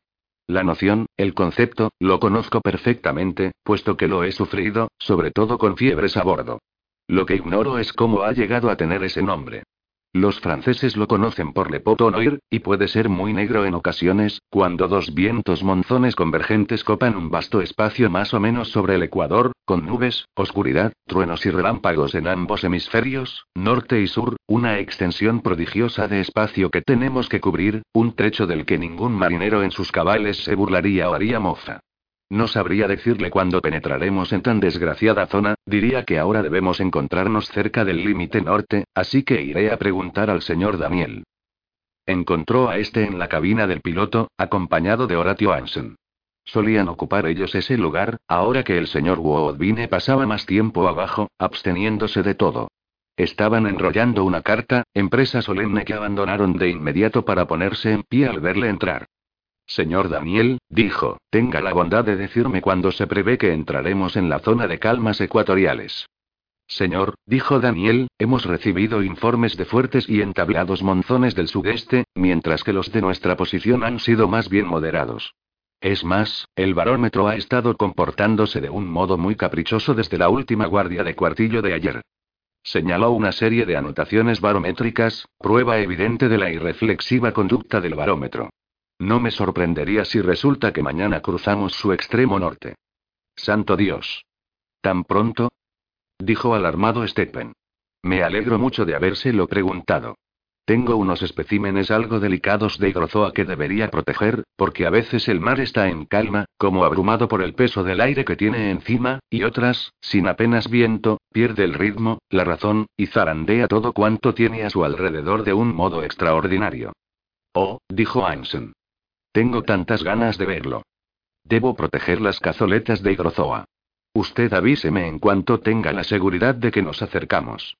A esas alturas, Stephen se había convertido en un veterano lobo de mar, tanto que la rutina diaria de la piedra arenisca y los lampazos en cubierta, justo encima de su cabeza, no bastaban para importunarle. Poco después de que empezara a oírlos, alguien lo zarandeó suave pero persistentemente. Señor, oh, señor, discúlpeme.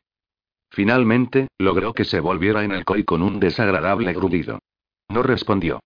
Estiró la columna en el COI, y vio al joven Anson con una linterna que iluminaba la alegría de su rostro y sus ojos febriles.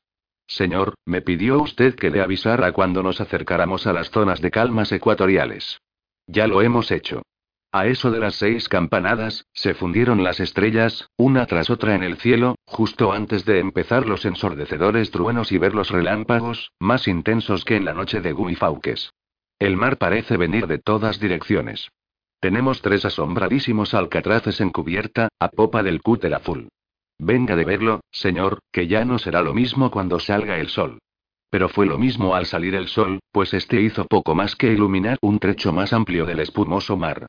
Salió el sol, sí, pero no logró disminuir el brillo de la casi continua serie de relámpagos que iluminaba de forma pareja la parte baja y oscura del techo de nubes.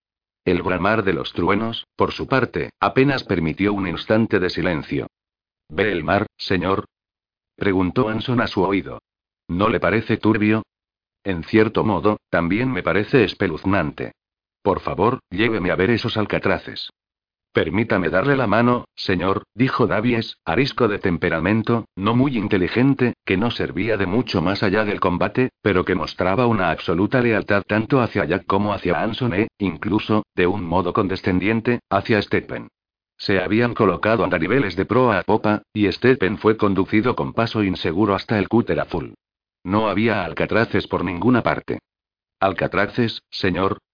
Preguntó un segundo del contramaestre que reforzaba los durmientes de un bote estivado en cubierta. El señor Ardin los ha arrojado por la borda. ¿Volaron? Perfectamente. Cayeron como el plomo, las criaturas. ¿Sabe por qué los arrojó por la borda? Bueno, pues porque eran alcatraces marrones, señor. No se puede permitir pasear por cubierta a unos bichos así de gafes. Ah, no lo sabía. El segundo del contramaestre tomó aire, con lo cual dio a entender, entre otras cosas, que el doctor, si bien debía de poseer cierta inteligencia, era incapaz de distinguir babor de estribor, o el bien del mal. A partir de tan apocalíptico principio, la zona de las calmas ecuatoriales adoptaba poco a poco una monótona quietud, bajo un cielo gris plomo, algo habitual de no ser por el exorbitante calor que hacía.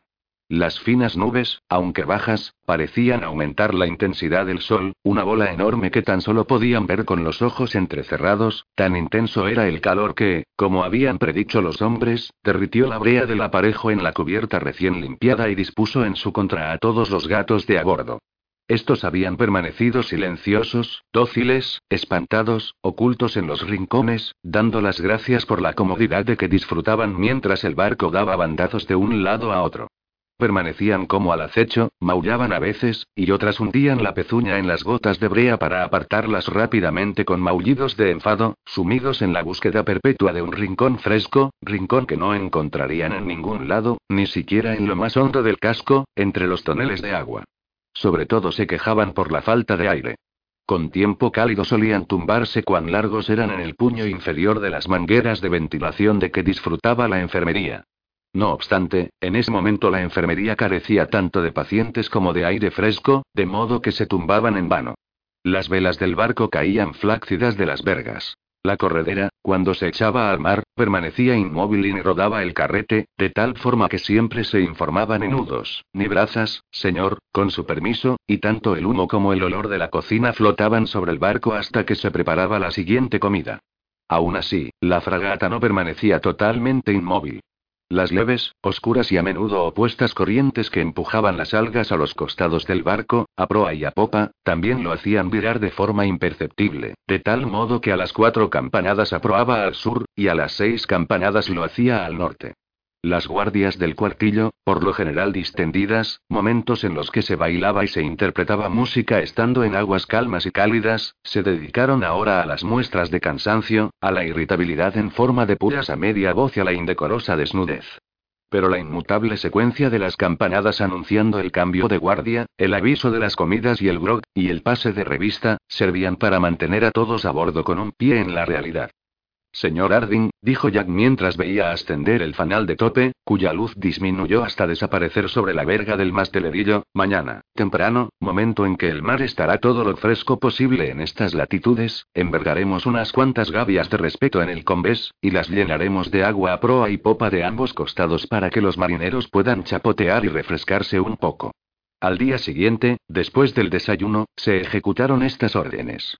Mientras Harding, el contramaestre y el velero se aseguraban en la medida de lo posible de que el baño fuera inexpugnable, incluso para las medusas que pudieran practicar un agujero y provocar la dolorosa mordedura que las caracterizaba, Stephen dijo.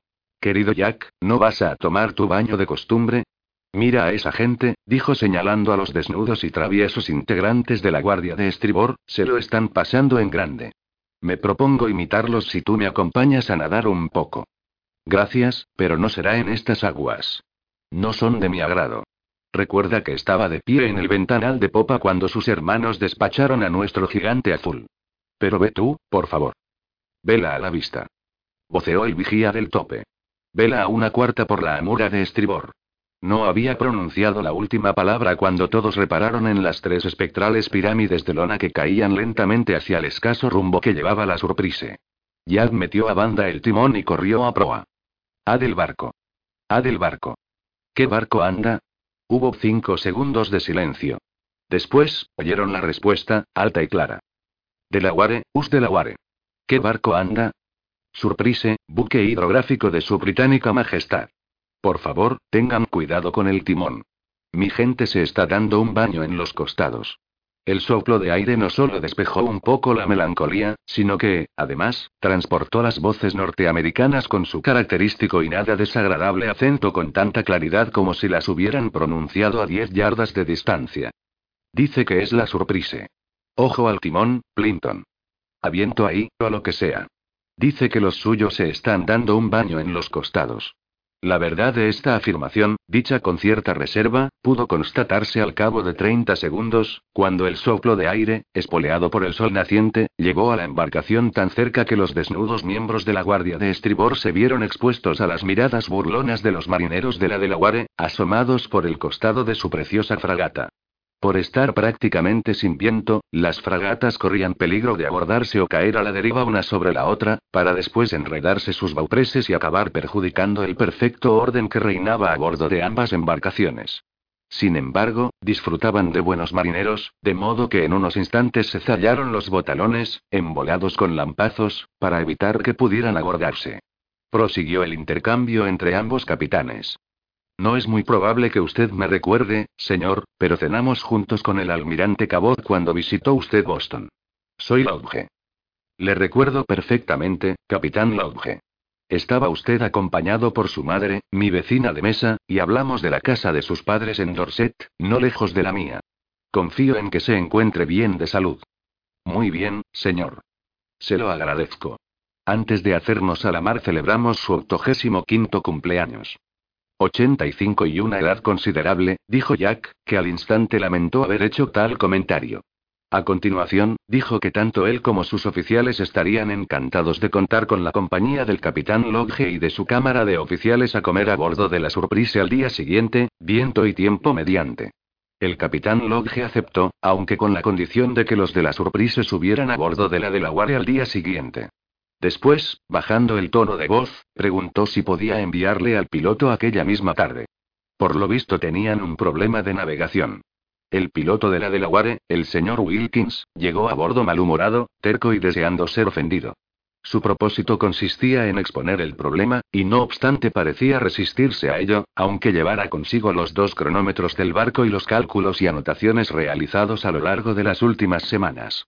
Bueno, señor, dijo cuando el señor Woodbine lo acompañaba al interior de su triste y húmeda cabina, ambos con una jarra del grog del contramaestre, en resumen le diré que todos somos humanos. No podría estar más de acuerdo, admitió el señor Woodbine. Es más, yo mismo di pie en mis tiempos a más de un sombrero de dos picos. En una ocasión, navegábamos rumbo a Escilla y largadas las gavias y con un viento este-sudeste tan fuerte que quise ser romano y rezarle a San Woodbine para que no topáramos con ese maldito arrecife, como le pasó a Sir Claude Bell. Doy por sentado que podría arreglarlo con un par de mediciones lunares, dijo el norteamericano. Pero no ha habido luna desde hace unos días, y mi capitán es un hombre muy peculiar. Puede que hayan calculado mal la posición.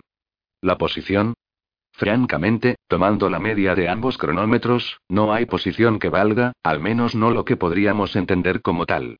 Claro que con un par de lunares podría arreglarlo y excepto en lo que a la relojería respecta y me refiero a eso de navegar por entre arrecifes. Woodbine sabía muy bien a qué se refería su colega, de modo que sugirió comparar cronómetros. Así lo hicieron. Los dos Yarmsau de la Surprise coincidían con un margen de 5 segundos, mientras que los de la Delaware acusaban una diferencia considerable que iba en aumento, de modo que no era sorprendente que el sombrero de dos picos, el triángulo de incertidumbre, variase tanto.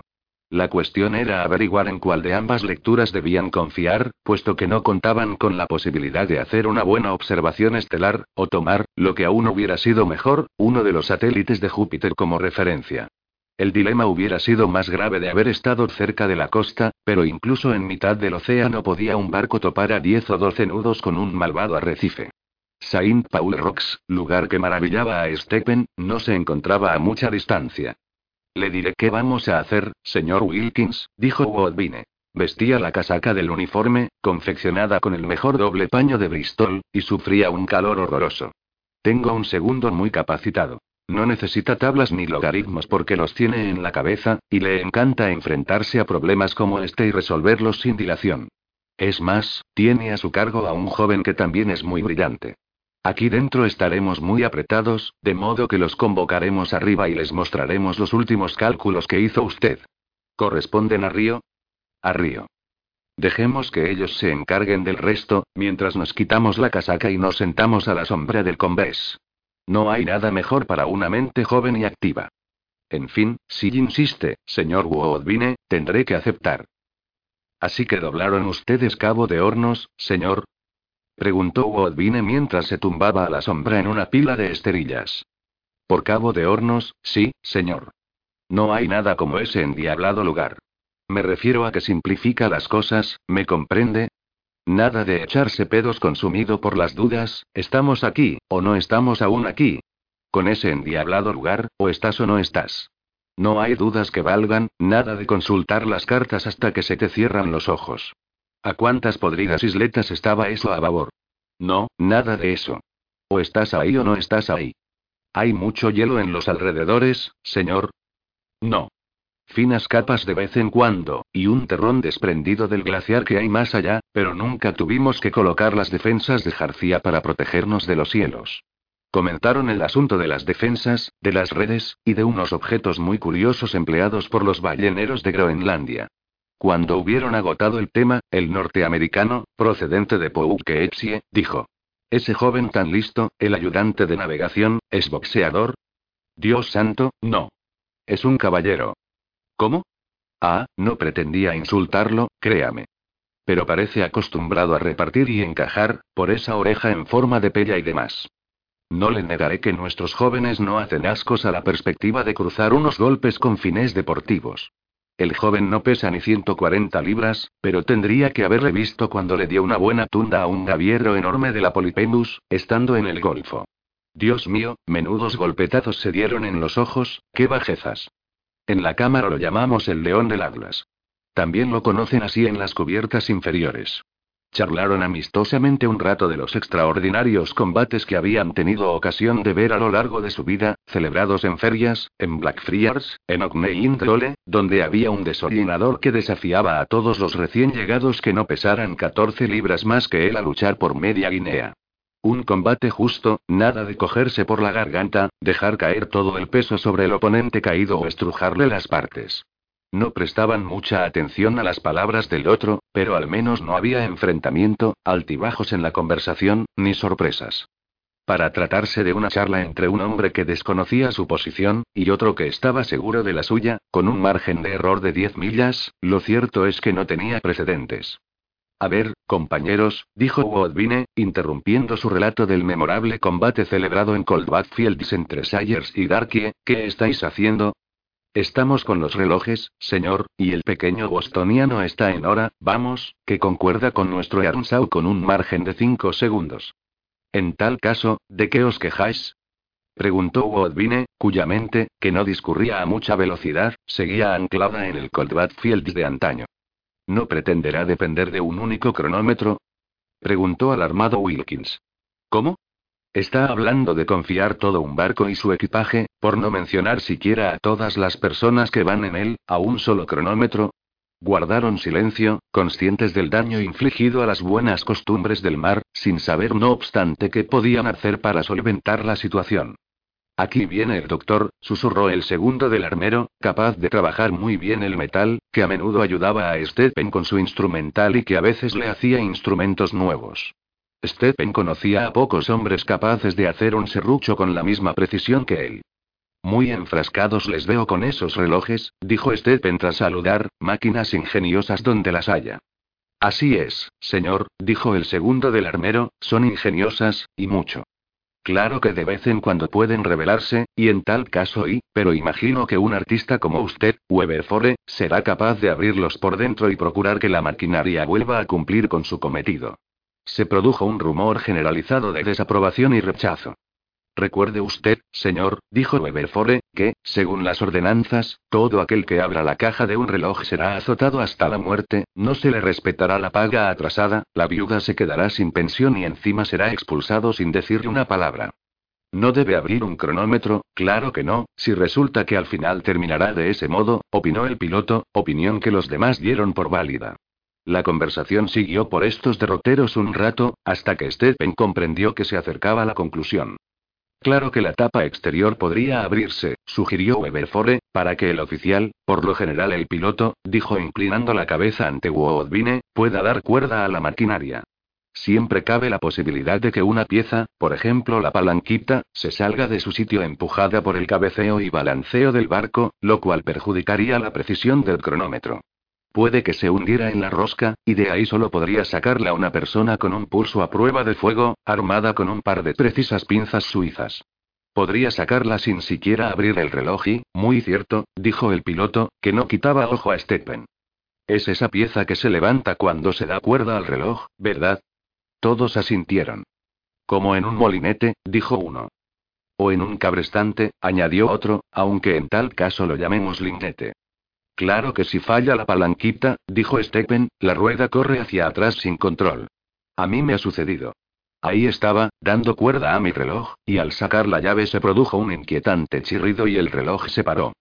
Eso mismo, señor, dijo Weberfore, la punta de la palanquita desapareció, y no hubo nada capaz de detener la rueda o el eje. Aunque si solo ha desaparecido la punta, algo que a veces sucede con un metal recalentado, el resto podría aguantar tenso el eje, bajo tensión, de tal forma que el reloj siguiera funcionando, aunque la parte desmontada impediría que el mecanismo diera la hora exacta, por supuesto.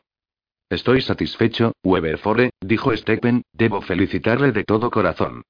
Yo también, exclamó Wilkins. Dios mío, eso de navegar con un solo cronómetro es y, sacudió la cabeza, incapaz de expresar con palabras el horror, la increíble inquietud que sentía. Entonces, después de retirarse los demás, preguntó a Woodbine si fumaban o mascaban tabaco. Woodbine respondió que hacían ambas cosas, cuando podían, pero que el barco andaba falto de suministros, y que deseaban arribar a Río para reaprovisionarse. Wilkins asintió muy satisfecho, guardó los cronómetros en una bolsa acolchada y, al despedirse, dijo. Creo que tendré el placer de comer con ustedes mañana, ¿verdad?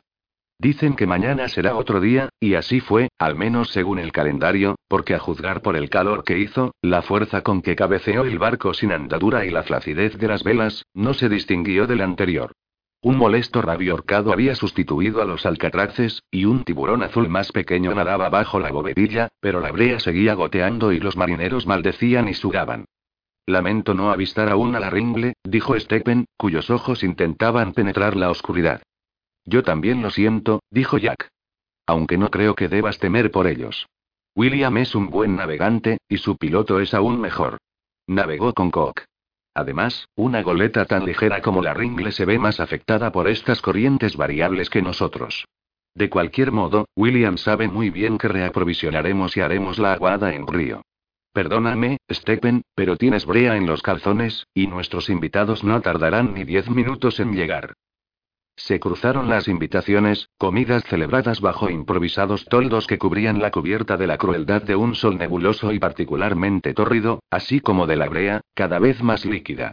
Disfrutaron más de lo que hubieran creído posible dadas las circunstancias. Los norteamericanos quedaron en mejor lugar, por supuesto, pues se habían pertrechado en río y conservaban existencias de fruta tropical y verduras. Los de la Delaware también habían visto a la Asbury aprovisionarse allí, lo cual dio pie a una larga serie de descripciones técnicas que facilitaron que Stephen se sumiera en su propio mundo, por mucho que Jack y sus oficiales le aseguraran que aquellos detalles eran de capital importancia. Todo estaba delicioso, dijo Stephen mientras la falúa regresaba a la surprise a través de la bruma. El timonel arrumbaba guiado por los disparos que efectuaba una pistola cada 30 segundos. Tienes toda la razón, admitió Jack. Los demás oficiales que les acompañaban en la falúa pasaron a describir las diversas delicias servidas, la mayoría pertenecientes a la categoría tropical. Otras, como el pastel de queso, podían considerarse piedras angulares de la cocina norteamericana. Por su parte, Candice y el piloto admitieron que jamás habían bebido tanto vino en la vida. Después de una pausa que aprovecharon para recordar la velada, Jack dijo. El capitán Lodge me dijo que en cuanto oscureciera y refrescara un poco tenía planeado enviar sus botes por delante y remolcarse este nordeste durante una o dos guardias, ahora que ya conocen cuál es su verdadera posición. Cree que hay una corriente estable y dice haberla aprovechado antes. Subieron a bordo y se dirigieron a la cabina. Fue un placer conocer al doctor Evans, y oír todo lo que me contó acerca de los estudios médicos del joven Erapat y el éxito de su libro. Qué talento el suyo, dijo Stephen. ¿El joven Erapat? Sí, buena persona donde las haya, aunque no existe poder en la tierra capaz de convertirlo en un marinero decente. Diablos, cómo truena, exclamó con su vozarrón para imponerse al estruendo del trueno. La cabina se iluminó fugazmente por los relámpagos que hendían el cielo, e inmediatamente después cayó en cubierta una tromba de agua. Esos pobres diablos terminarán cagados hasta los huesos. El inmenso aguacero poseía una densidad tan monstruosa que apenas se podía respirar bajo la lluvia. Al cabo de diez minutos, pudieron distinguir unas sombras que desafiaban el diluvio para abrir los conductos que llenarían los toneles con un agua tan limpia y potable como podía esperarse que cayera del cielo. Todo ello, no obstante, molestó y aterrorizó a los gatos más que ninguna otra cosa por la que hubieran pasado antes. El más reservado de ambos, uno patilargo con la panza color melocotón, se arrojó sobre el regazo de Stephen, y no hubo forma de tranquilizarlo. Era imposible pensar que el diluvio pudiera durar hasta el alba, porque el cielo no aguantaría tanto, pero el caso es que lo hizo, y al verlo quedaron anonadados, ensordecidos, asombrados cuando salió al este la luz del día, acompañada por las familiares velas de la ringle, que marchaba a tres o incluso cuatro nudos hacia ellos con una imperceptible brisa a popa. Encontraron la cubierta alfombrada, totalmente en según qué partes, de extrañas formas de vida de las profundidades del mar. Supusieron que habían sido absorbidas por una distante tromba marina, para terminar arrojadas ahí. A todo esto, Jack Aubrey no estaba dispuesto a ceder un ápice. La única preocupación de la surprise, y también de la ringle, consistía en salir cuanto antes de ese odioso rincón del mar. Ni siquiera desayunarían hasta que se encontraran navegando con las cubiertas en condiciones y el aparejo limpio de algas, calamares voladores y otros tantos monstruos más. Stephen tuvo que contentarse con guardar en el bolsillo las criaturas menos gelatinosas, que enseguida llegó bajo cubierta antes de que aquel capitán de expresión pétrea los hiciera retirar por la fuerza. Con todo, se sirvió el desayuno más o menos a la hora. Para todos, excepto para quienes manejaban las bombas, que soltaban a ambos costados enormes chorros de agua. El rostro del capitán Aubrey recuperó su humanidad, y Stephen, al verlo, aprovechó para preguntarle con cierta timidez si creía que habían abandonado la zona de las calmas ecuatoriales. Eso espero, al menos, respondió Jack. Cuando el cinturón, la convergencia, es muy angosta y concentrada como creo que era esta, a veces termina en una rabieta violenta como la que acabamos de sufrir, que podríamos llamar y, al cruzar su mirada con la mirada atenta de los gatos, olvidó lo que estaba a punto de decir. Adiós, españolas. Killik, Killik. Señor. Avisa a Polles que Discúlpame, Stephen, me entrometo en tu terreno. Señor, Preguntó Polleskeepin al tiempo que se ataba a la espalda un delantal nuevo. Tenga la amabilidad de deshacerse de esos gatos. Saben perfectamente que no pueden entrar en la cabina. Lo sabían, por supuesto que sí, y tuvieron que resignarse cuando se los llevaron colgando de una pata, tiesos, dóciles y con la mirada gacha. Qué alegría me he llevado al ver a la Ringle, dijo Stephen al cabo de un rato. Yo también, por Dios.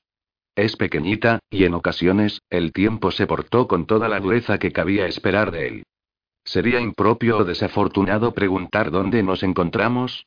Es decir, me basta con que me des una idea aproximada. Después de calcular la altura del sol al mediodía, lo cual creo que lograremos, espero poder decírtelo con mayor precisión de la que me pides. Por ahora aventuraré la suposición de que mañana por la mañana nos encontraremos disfrutando de un entablado monzón del sudeste, a no más de una semana de navegación de río, según lo fuerte que resulte ser. Bien, bien. Muy bien. Acabas de tranquilizarme. Pero, cuéntame, Jack, dado que veo que, a pesar de no haber pegado ojo en toda la noche, ansias levantarte para inspeccionar la nave de Quilla a Perilla y cuéntame, te lo ruego, cuando crees que tendrás un respiro para sentarte y confiarme los aspectos menos físicos de nuestra empresa. Jack le miró pensativo, dando vueltas a los aspectos menos físicos. Entonces, sonrió y dijo. Aunque disfruto de un excelente teniente, hay muchos asuntos arriba que no delegaría en nadie sin revisarlos en persona. También los hay bajo cubierta, no creas. ¿Qué te parece después de comer, cuando tomemos un café a solas? Jack Aubrey empujó hacia atrás el respaldo de la silla, y desabrochó un par de botones de su chaleco. ¿Quién iba a decirme que estaba tan hambriento? Me temo que debo de haber comido como un ogro. Pudo verse sonreír a Kilik. El caso era que el apetito de Jack siempre le complacía. Era la única concesión que hacía a la amabilidad. Oh, vamos, dijo Maturín. Seis chuletas de cordero no constituyen una ración excesiva para un hombre de tu corpulencia. Un ogro abstinente lo llamaría moderación. Esos benditos norteamericanos dijeron que el animal provenía de un paraje favorecido, y no me extraña porque la carne era tierna y suculenta. La tomaron con un queso de sex algo duro, que engulleron con la ayuda de un vino de Borgoña. Jack, al recordar el asunto que los había llevado allí, preguntó a Stephen si la inspección había resultado satisfactoria. Ha ido muy bien, gracias. No tanto dado que habrá que empezar de nuevo con la recuperación de tres de las fracturas más recientes. Pero en general, no tengo por qué quejarme. Sufrieron una sacudida, cayeron al suelo, pero la mayoría, y no es que tenga muchos pacientes en el sollado, soportaron bien los golpes, el balanceo y el cabeceo del barco. He tenido ocasión de comprobar que un prolongado y violento chaparrón tiende a mejorar a mis pacientes. Quizás se deba a que el hecho de constatar la cercanía de la muerte devuelve a la salud del adecuado equilibrio. Killik, llamó Jack. Pon la cafetera al fuego, ¿quieres?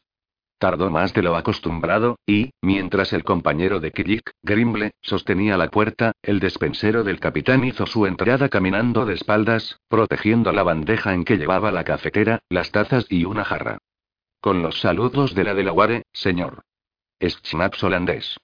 Han vuelto a ganarnos por la mano, dijo Jack, sacudiendo la cabeza. Me hubiera gustado poder darles algo, cualquier cosa. Yo me las apañé para que les llevaran en bote una damajuana de tintura de escoba negra, dijo Stephen, titubeando. De la mejor escoba negra, añadió, menos convencido de la conveniencia de sus palabras. En fin, espero que les aproveche, dijo Jack. Aunque no sean más que unos demócratas y unos republicanos, espero que les saquen provecho. Amén, dijo Stephen. Estás en la luna, hermano, dijo al cabo Jack. ¿En qué piensas? En mi salto al pasaje en Do mayor de la Gallio, respondió Stephen, que silbó a continuación la melodía. Conozco la pieza. Se me ocurrió, durante la tromba de agua, que estaba fuera de lugar, que era demasiado llamativo. Por nada del mundo lo acusaría de tal cosa. Aunque quizás esté fuera de lugar. Oh, gracias, Jack. Creo que lo eliminaré. ¿Me permites ahora servirte una taza de café y pasar al tema de Río? Por supuesto. Me has hablado hasta cierto punto de Sir David Lindsay, aunque no de un modo continuado, ni de principio a fin. ¿Qué te parece si lo comentamos ahora? Es muy probable que el caballero represente un papel de gran relevancia en nuestra empresa. Nada más lejos de mi capacidad, como bien sabes, Stephen. Soy capaz de convertir un sencillo despacho de guerra del que conozca hasta el último detalle en una relación simplona de lo sucedido, por mucho que Adams o tú tengáis la amabilidad de echarme una mano. Así es. Un relato frío, destinado a publicarse en un medio oficial puede ser muy difícil de escribir, y Dios sabe que son pocos los almirantes o los secretarios que logran hacerlo de la forma adecuada, hacerlos atractivos, embellecerlos. Pero entre amigos, en un barco que parece navegar de un modo ejemplar, ¿me equivoco al pensar que son estos los vientos del sudeste? ¿Podrías explicarme a grandes trazos a qué debo atenerme? Verás, Stephen, dijo Jack, no puede decirse de él que sea un mal marino. Ha tomado parte en dos o tres reputados combates entre corbetas y fragatas, y gobierna bien su barco. El caso es que no parece un marino. Si lo vieras vestido de civil podrías confundirlo perfectamente con un soldado. Creo que se debe a que, por ser más bien pequeño, se mantiene tieso como un palo. Es un tipo caballeroso. Nada sé acerca de su familia, pero ostentan el rango de baronets desde hace un par de generaciones, y creo que viven en el norte del país, quizás en Escocia. Habla y bueno, quizás mucho y demasiado, pero Stephen, no creas que lo estoy destrozando ante tus ojos, tan solo hablo abiertamente, y no hablaría así con nadie más. Lo entiendo, amigo mío. Puesto que no te he contado gran cosa, te diré que es muy susceptible, no soporta que lo interrumpan, y le resultaría insoportable que se difamaran sus conocimientos del mundo, por no mencionar a su familia. Oh, tendría que haberte dicho antes que nada que se crió en una de las escuelas públicas más importantes, hasta que su tío lo embarcó con el rango de guardia marina, a pesar de que ya no era un niño. Durante esa época leyó mucho, y aprendió más latín y griego que la mayoría de sus compañeros de aquel entonces, lo cual, sin duda, constituye una de las razones de que hable como habla. Pero volvamos a su susceptibilidad. Cuando uno habla tanto, es casi seguro que habrá quien te interrumpa o contradiga, lo cual, como ya te he dicho, no puede soportar. Pero bien que debió de soportarlo cuando iba a la escuela. Y también en la camareta de guardia marinas. Pero en cuanto tuvo un nombramiento en la armada del rey, y toda la autoridad que éste concede, vio que tenía campo libre. De hecho, era bastante problemático, y no creo que nadie como Lindsay tuviera tantas citas, me refiero a que era de los que salían con un par de pistolas bajo el brazo, para luego tomar a solas el café. No creo que eso aumentara su reputación de corajudo, probablemente todo lo contrario, puesto que era obligada y exagerada. No obstante, es valiente, eso sin duda. Nadie sin las agallas necesarias sería capaz de abordar y tomar una embarcación de igual porte. Cierto. Pero fue su susceptibilidad, su incapacidad de morderse la lengua o, quizás, su exceso de coraje, lo que resultó fatídico para él. Durante un ejercicio de la flota, cuando forraban con planchas de cobre los fondos de su fragata de 28 cañones, se le asignó una corbeta, y permitió que ésta abandonara su puesto, lo que descompuso la línea de un modo horrible. El almirante lo hizo llamar y, por lo que he oído, le dedicó una larga serie de reproches lacerantes. Lindsay le escuchó sin decir palabra, pero por la mañana envió una nota de desafío al almirante. No sé cómo lograría convencer a alguien de que entregara semejante billete, porque desafiar a un oficial superior, ya no digamos si se trata de un oficial del Estado Mayor, resulta inconcebible en la Armada. Pedirle explicaciones por un castigo recibido, una orden o un reproche con el que no estés de acuerdo es inconcebible, como cualquier amigo de Lindsay podría haberle recordado. Creo que tiene pocos. Me refiero a amigos. En fin, sea como fuere, resultó que lo arrestaron, lo sometieron a un consejo de guerra y lo expulsaron de la armada. Durante un tiempo vagabundeó de un lado a otro, reclamando justicia y gastando un dineral en abogados, por lo visto, había heredado, y después desapareció, se vino a estos lares, o eso tengo entendido, con la reputación de ser persona que ama la libertad y que ha sufrido por ella. Hay muchos buenos comerciantes en Chile y Argentina, y algunos de ellos estuvieron encantados de tener a su cargo a un baronet de verdad, y algunos de ellos, repito, y de sus amigos sudamericanos eran partidarios de la libertad, con respecto a España, me refiero, porque la libertad de poder disparar al almirante de uno en pleno y de par ya es otra cosa. Su nombre sonaba como una especie de eco siempre que se apelaba a la libertad. Por cierto, ¿habla castellano el caballero? Oh, extraordinariamente bien, según me han dicho.